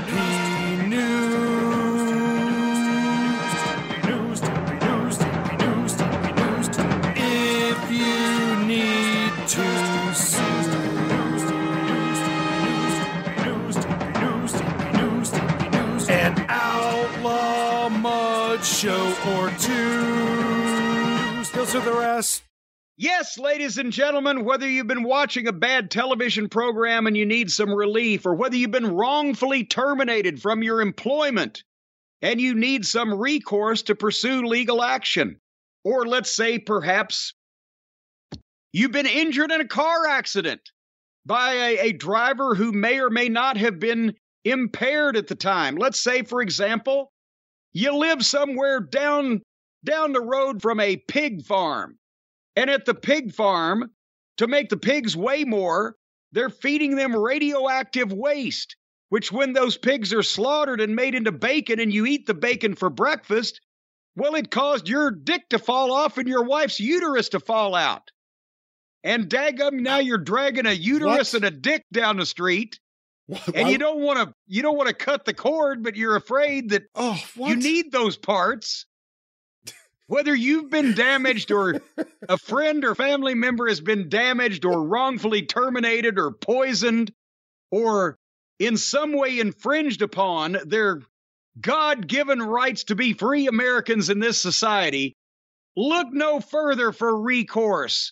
If your back is to the wall, then the man who will bust that wall down and put you flat on your back in a soft mattress with a big bank account I'm talking about Stephen P. New at newlawoffice.com, 888-692-8084. Even if you do take over the program from your host and do transitions that are unauthorized in nature, Stephen P. New is worth it. He's a man that will bring justice to the most unjust situations. He will bring cash to the cashless. He will bring money to the moneyless. And he will bring shit to the shitheads that caused you to be in that situation to begin with. Stephen P. New at newlawoffice.com, 888-692-8084. Can you imagine all the we've talked about Heyman being the voice of the homeless. Well, Stephen P. New can be the the the shitter of the shitterlessness. Or whatever I was going for there. Yeah, I don't know. Yeah. I mean, maybe there's always a chance, but I don't know what you were going for. Or if that I don't work. know what I was going for anyway. Stephen P. New. NewLawoffice.com, 888-692-8084. I just had to throw that in there because it seemed like we were running out of program. Well, we're not running out of program, and Raw didn't run out of program because you still haven't told me what the main event was. I forgot. Oh, well, I was there was no main event. Oh, There was no main event because the main event slot was taken up by a pose down. A pose down between Austin Theory and Bobby Lashley. I'm not shitting you. They actually plugged this later on. Somehow there was no reason for this. Theory asked for it. So that's like me asking for a pose down against Luger in his prime. Theory's in shape, but he ain't Lashley, right? They did again. Either they just needed something with Lashley, some reason to advertise his name. They had no other match. They saved it till the end at 10:48 p.m. Eastern. Theory starts his entrance. They go to the break. They do a three and a half minute break. They come back, and Adam Pearce is in the ring with Theory, and he introduces Lashley. And by the time Adam Pearce is starting the rules for the pose down, it's five minutes to 11 Eastern. So then they had to rush through this thing. It was like Theory had the um, the wireless mic like you wear around your head like Madonna in the concerts, right? So he can speak even though his hands are occupied. And but he never got a chance to say anything. He started to say "whoa, whoa" to Pearce. Wait a minute, he wanted to tell Pearce something. Pearce said, "Shut up, get to posing," because they they got like three minutes left. So, or he'll, or you'll be disqualified. Get on the podium, or you'll be disqualified, is what he said. So then Theory gets up there and does three poses: double bicep, side chest, most muscular. And I'm thinking, where did this come from? Why are they doing this? There's no reason. And then Lashley gets up, does the three poses, and it's audience participation voting. So shockingly, he wins. Even though Theory had the wireless microphone on, that's the one that he got on there and told people, cheer me. And they don't. And then he, and then who won, me or Lashley? And they cheered Lashley like crazy. So Theory says one more pose and then pulls a thing of baby oil out from behind the what's he got the US title or the Intercontinental title which one is it U.S. title. US title see boy there's should tell him something right now which title does he have again Gunther has the Uh, other one. yeah well he's got the US title he has a thing of baby oil he squirts Lashley in the eyes and Lashley sells it like carbolic acid in his pupils and Theory hits a drop kick and Lashley takes a bump out on the floor, and then people come to give Lashley a towel for his eyes, and Theory takes selfies in the ring, and that was it. And that was it. And they don't think they've given up. That's the saddest thing about what this show is. They don't think that's how this comes across. You mean to tell me that they said, point me to the white flag when they saw the army they were about to march into war with? I know they don't have a giant roster, which is amazing considering all the wrestlers they fired over the last few years, I was about to say they fired two territories worth of guys in the last year. And didn't we at one point still say they had a hundred and something left? Where'd they all go? that's a good question. But that was Monday Night Raw for a very raw Monday, as it were. Hmm. Jim, one or two more questions before we wrap things up. Very well. This next one was sent to cornydrivethru at gmail.com from Jason and Nissa in Albuquerque, New Mexico. Last night, my better half and I went to the SmackDown house show here in Albuquerque at the Tingley Coliseum. My God. So all the arenas in the whole country that have been torn down and shuttered and boarded up, and the Tingley Coliseum in Albuquerque is still there. Holy mackerel. The building was opened in 1957 and gives a very old timey feel when watching wrestling, but in the best way. Natalya and Rousey had a SmackDown women's title match where Natty came out and tried her best to be a heel. That worked up until the match started. Natty was going at half speed and Rousey still couldn't catch up. The crowd started chanting Holly home. Holly's from Ooh. Albuquerque and trains there. Oh, ho, ho, ho. And in between chants, you could have heard a mouse fart. Long story, incredibly boring. What do they do with Rousey? She gets heat, but needs a mouthpiece to speak for her, which is also part of why she can't get over as a babyface, and the in ring work doesn't seem to have improved in the last four odd years. What would you do to right the ship and make Rousey a believable babyface or heel if the in ring work remains where it is? Or can that ship even be righted? P.S. Slim down Gunther is quite the sight to see in person. What an animal. Oh god. With Rousey, here's the thing. Obvious the he said the work hadn't gotten better at the in ring in four years. I would have to think that she paid little to no attention to wrestling training during the time that she wasn't in the ring. She had a baby, right? They had the Browsey acres. She's got the chickens, the pigs. I'm beginning to think that Ronda Rousey did this because she could. She was a fan of Roddy Piper. She got a tickle out of wrestling.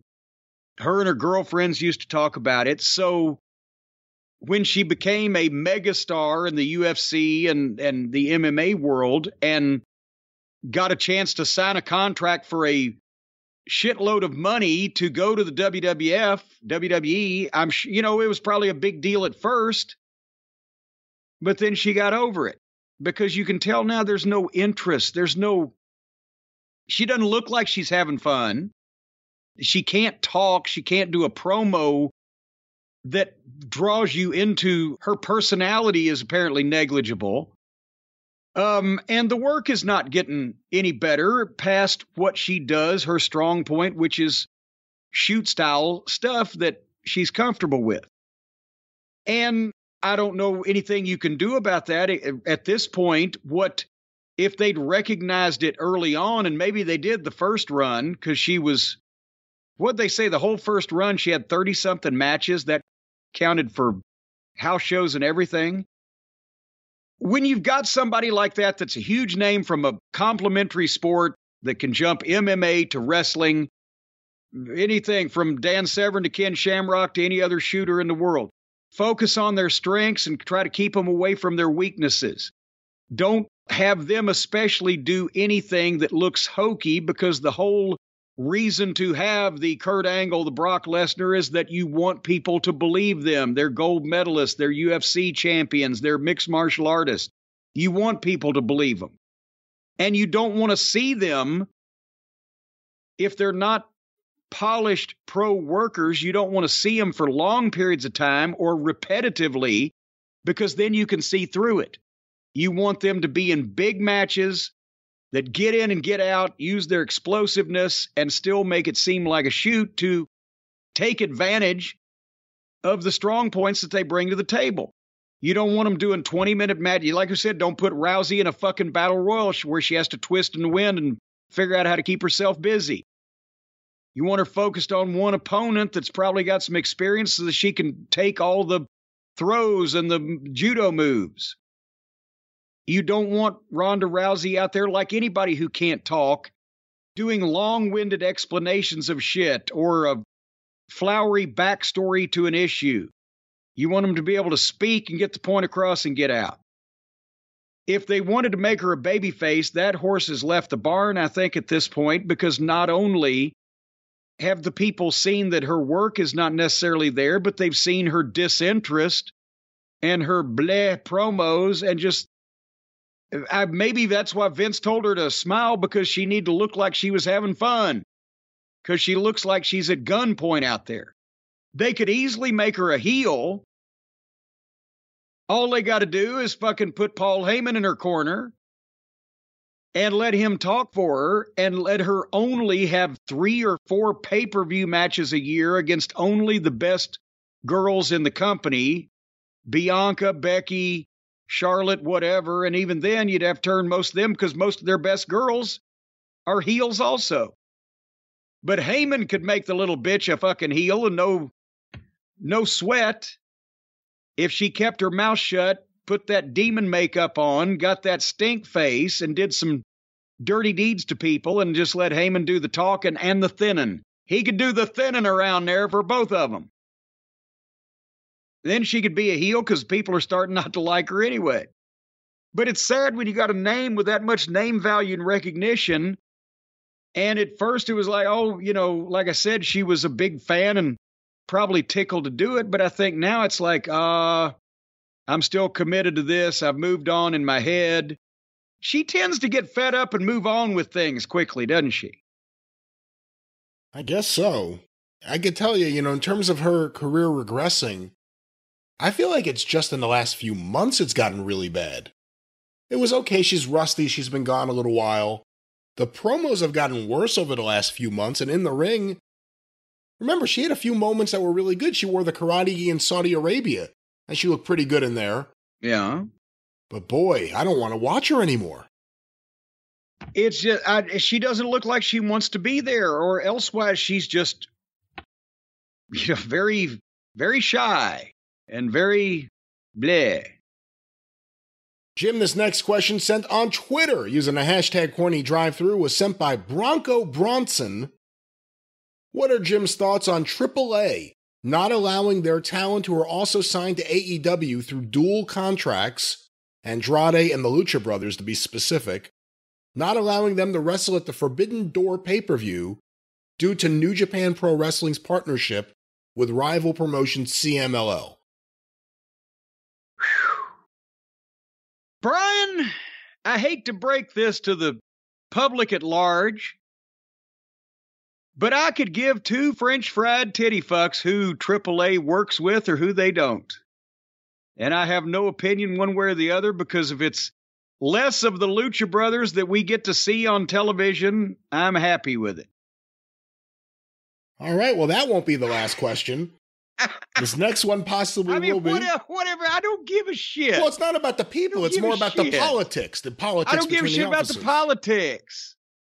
I don't know why people want to book half these fucking people on a show to begin with. So I certainly don't care about the fucking politics of AAA and CMLL and New Japan and AEW. Why don't one of those companies try to concentrate on doing a good show without having to involve the other three? Well, Jim, our final question this week sent to cornydrivethru at gmail.com from Charlie in Starkville, Mississippi. Ted DiBiase recently said he regretted the way he left WWF in the 90s because he sent Vince McMahon a letter to announce he was going to WCW. DiBiase said, quote, I got an opportunity to come back, and I finally got a chance to sit down with Vince and said, I should have come and talked to you. He was okay with it. We mended the fence, and it has been mended ever since. What are your thoughts on the way DiBiase left for WCW? And do you think he will ever mend the fence? this is from Charlie. And do you think he will ever mend the fence with the state of Mississippi for stealing millions of dollars? Oh, I don't know that one. He may uh he may have time to look at some fences over that one. You know, well, Ted was he wasn't wrestling. He was managing because obviously he had the he his was neck, right? He had a bad neck. That's why I'm, it's why he had to quit I believe in ring so. wrestling, Yeah. right? He was managing Steve Austin as the ringmaster. And Vince was hurt, somewhat insulted that Ted did leave at that point to go to WCW because of the million dollar man gimmick and the, you know, fact that Ted had been a big deal in the WWF several years beforehand. But at that point, he couldn't wrestle. He was managing Austin the they were more or less that was where Vince was trying to use some of his previous generation stars to get some of the newer guys over and with you know not stellar results remember honky tonk man managing rockabilly billy gunn um it was like the the new delinquent son in the 90s of the 80s WWF character. Honky Tonk Man spawned Rockabilly, and the Million Dollar Man spawned the Ringmaster. He was using Teddy because Teddy could still talk and do a good promo, and he had a name, and people knew who he was. But that was not a good combination, Ted and, and Austin, because of all the reasons we've talked about. Austin didn't want to be the ringmaster uh, because there was really nothing about the ringmaster that w- was anything.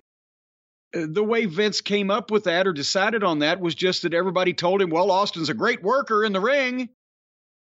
So, okay, well, he'll be the ringmaster because that's another way of saying, I, Vince McMahon, think you're the shits and you can't talk and you look like Ned, but you can work, so we'll give you a manager, whatever. And thankfully, when Ted left, that left the door open for Steve Austin. So Ted leaving the company, and I'm not even knocking Ted here, but Ted leaving the company made them more money than anything the Million Dollar Man ever did in the company.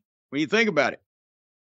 Having said that, Ted left because they were throwing money away like drunken sailors in WCW, and he could get a guaranteed contract for buku amounts more of money than Vince was paying him to do the same thing, wander around and talk. And he didn't even have to work as hard because he got lost in the shuffle down there when they signed 200 people.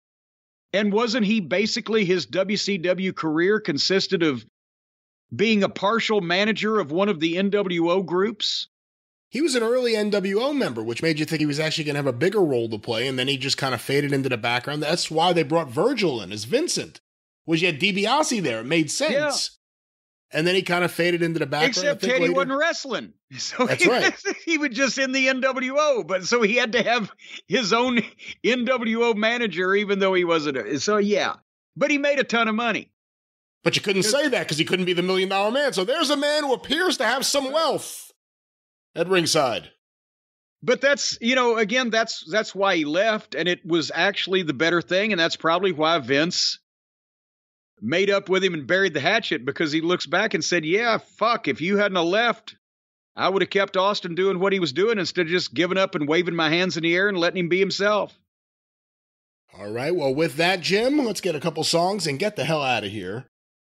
Let's see if these people want to be themselves. This first song, Jim, was sent via email, the corny drive through at gmail.com from Orlando David in Oregon. Here's a song. And in the back seat, I goddamn let, uh, while Dennis is filling up with gas, right? I let the most, it was one of the silent but deadly, like noxious gas where it don't make any noise, but it's so hot, it feels liquid, and you can feel when it's coming out of your fucking butt cheeks just as it, it, that it's going to turn the walls brown and it's dripping with humidity. And the heat of it determines the fucking smellability factor. And this one almost burned my sphincter. Whether it's rock or rap. And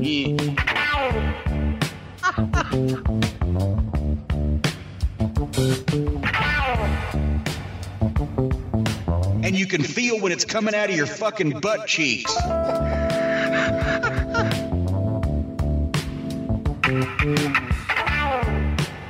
thank you and the heat of it determines the fucking smellability factor. And this one almost burned my sphincter. Yeah, too bad for Bobby's stomach, no longer beautiful. Jim shit his pants and never ever wash your cubicles. Some toilet paper about his ass, no we couldn't pass. On Dairy Queen, fuckers order up and there's a scene. He's about as mean as Mean Gene and never clean. It's fantastic how his ass is used for dropping things. What a marvel, never know for smoking marbles. Jim Cornette, you can bet his farts crack the marble. Never coddled, silent but the gas is throttled. Plug your nose, he's a pro filled with mass bravado. The Mud Night Express, his mud butt's a mess. Calvin Klein's and Hanes, he puts him to the test. The best, he's dropping turds on Jim Herd, it's his word. Shit stain can't compare to his curds. Redefine the definition of shit squirts. Ass dripping humidity, his hips hurt. Gotta squeeze and ease out a few spurts. It's a shame the game's changed, the shit hurts. Whatever happened to DTs and heel turns? He's Jim Cornette, his sphincter bleeds and ass burns. Stephen P, the baddest lawyer, but that's word. What up, what up, Brian Last? there it is. You see that? You embrace Max Caster, and now we have people sending in raps to this show. I love it. You never know what's going to inspire the audience. Any thoughts on that one? Oh my god, that one. then now I've said before I didn't like rap, but I'll make an exception for that one. That was a, and at first the music when it was coming in, I was thinking it was the soundtrack to an old Vanessa Del Rio starring role, but uh it came right in. Just like in a Vanessa Del Rio starring role. Like in a starring role of Vanessa Del Rio. It came right in. Let's get another song here. That was Cornette's Mud Butt by Orlando David and in Oregon. Here is a song sent to cornydrivethru at gmail.com from Jason in Alabama. Let's hear this.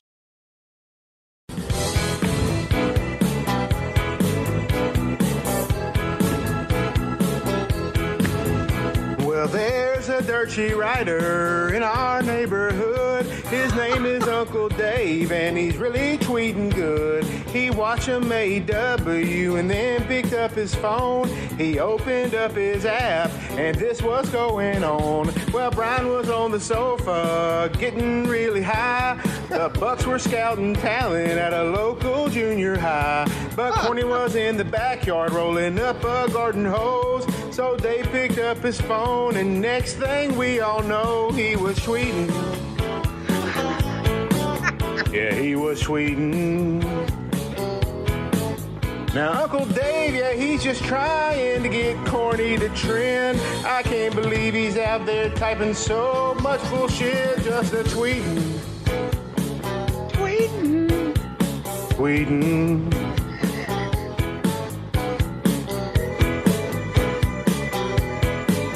Now Dave's obsessed with corny, he's the apple of his eye. And when he types his name, Dave rubs his inner thigh. Tony might sign his paycheck and has all along, but he knows corny right and that, well, he's all wrong when he's tweeting. Tweeting. Yeah, when he's tweeting. Now, Uncle Dave, yeah, he's just trying to get corny to trend. But I would think Dave's missing all those backflips from his friends when he's tweeting.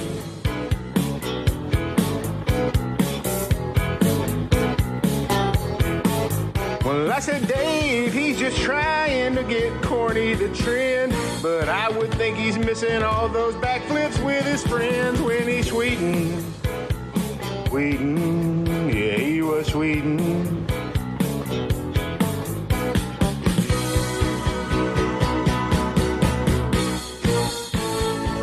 You know, one of these days, Dave might make Corny famous with all these tweets. All right. All right, Well, wait a there it minute. is. Some more of it. All the people. The people are loving it. Who was that? John Anderson? Our apologies. Jason from Alabama, I believe. No, the original song. Oh, And he was swinging. it's like, how did he confuse Jason in Alabama with John Anderson? No, I. All right, well, let's get one last song and we're out of here. This was sent in the newest song submitted by Rocky the Ramone. All right. Let's end with this. I Send haven't heard Tony Khan say anything in a long time, and I have a feeling that's about to come to an end because you're going to make me listen. Let's fucking go! Over the years, a good amount of financial data in pro wrestling, I can tell you, like, no one wrestler has ever come in and made a bigger pu- pu- plus delta financial difference in the history of my company going into this is the third year anniversary this week. Going into year four, no one person has ever made a more positive impact. You talk too much, you don't make any sense at all. You might want to cut back on the Adderall. You just talk, talk too much. You talk about ratings for just one night. You lay down facts and figures that aren't quite right. You just talk, talk too much. Talk about Bischoff and have a fit. And then you go after Jerry McDevitt. You just talk, talk too much. This fucking guy, he fucking did the Friday Night War. He did the first dance. He's done the record Double or Nothing. He did the record All Out in his debut. He did. A, he was a big part of a record Full Gear, a great match with Eddie Kingston, and fucking bunch of. He wrestled a bunch of young guys, a bunch of veterans in between there. The Will Hobbs, Daniel Garcia, God damn it, and then he showed up, uh, did the biggest program in terms of everything, TV, box ever with MJF, and then he did the goddamn main event here. He's the biggest part of financial success in the history of this company. Talk about waiting on hoops and nets, but then you won't talk about MJF. You just talk, talk too much. You talk too much, you drone on endlessly. While CM Punk looks on incredulously, you just talk, talk too much. You talk about a bunch of irrelevant junk. Then you get told to move on by CM Punk. You just talk, talk too much. He carried the Friday Night War, which, by the way, is a matter of record in fucking court. Just ask Jerry McDevitt because he fucking wrote it. That's a shitty opinion. It's the most bullshit opinion I've ever heard. And like I said, I hope the answer I gave you backed up why he's the opposite. He's actually for us the biggest financial success story. And Okay, we're moving on. Thank you. Thank you. Thank you. I just, I, it works me up. Sorry, sorry, sorry. I know. sorry. Good one there from Rocky the Ramon. Did we stand up for that one? I mean, that's money right you there. Talk too much. I forgot that Tony threw a goddamn it in. Yeah, well, there you go. This motherfucker right here, goddamn it.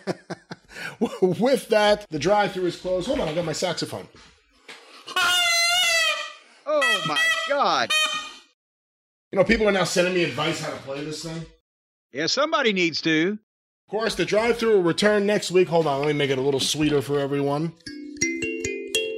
Were you that saxophone? Were you sticking the mouthpiece up your ass and farting for that, or? I think that was one of the songs we just heard, but of course, you can hear more of this kind of wonderful joy next week on the drive through and this weekend on the Jim Cornette Experience, wherever you find your favorite podcasts. Don't forget, access the archives of the drive through and experience. Patreon.com slash Cornette. $5 a month gets you access to the archive. Patreon.com slash Cornette. Subscribe to the official Jim Cornette YouTube channel. Over 300,000 subscribers and growing daily. Full episodes, clips of episodes, omnibus collections, all with the very popular and exclusive Travis Heckle artwork. There's something you hear on the show that you want to share on social media? The official Jim Cornette YouTube channel. You can follow Jim on Twitter at the Jim Cornette. You can follow me on Twitter at Great Brian Last. You can hear me on the 605 Super Podcast at 605pod.com are available wherever you find your favorite podcasts. Don't forget about Cornette's collectibles at jimcornette.com. Are there any figures still left? There are a few. Commentator play sets still available. Get them while you can. There will now be no waiting on any of this stuff because we're all caught up. Thanks to the hands of the Featherbottoms. At jimcornette.com and in your mailbox, I presume. Of course, the drive through is brought to you by the law office of Stephen P. New, 888 692 8084. Get even with Stephen at newlawoffice.com. But until next week here on the drive through, and this weekend on the Jim Cornette Experience, for Jim Cornette, I'm the great Brian Last.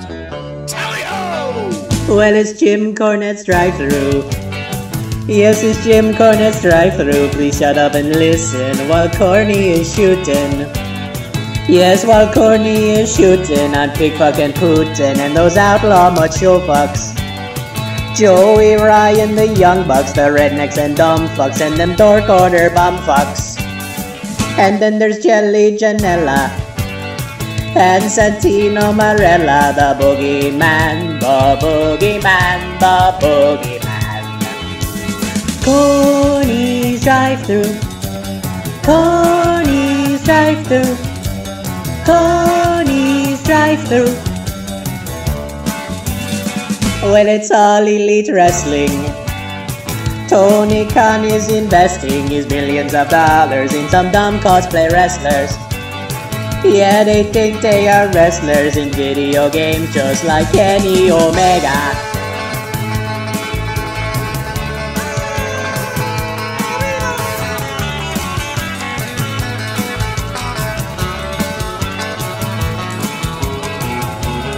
We pledge allegiance to the leader of the mighty cult of Cornettes, and to the pro wrestling for which he stands.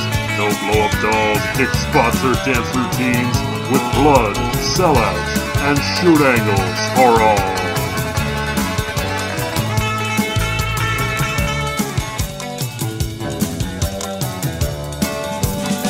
And have you heard about Riho? She weighs 45 kilos and she's their champion. She's a Japanese schoolgirl. All the Japanese schoolgirls like Kenny Omega love to play with his Sega. Yeah, they play with his Sega. You need to sue the guy for you. Steven Pino, everybody. Coney's drive through. Coney's drive through. Coney's Drive Through. Corny's Drive Through. And now, here are your hosts, Jim Cornette and the great Brian Last.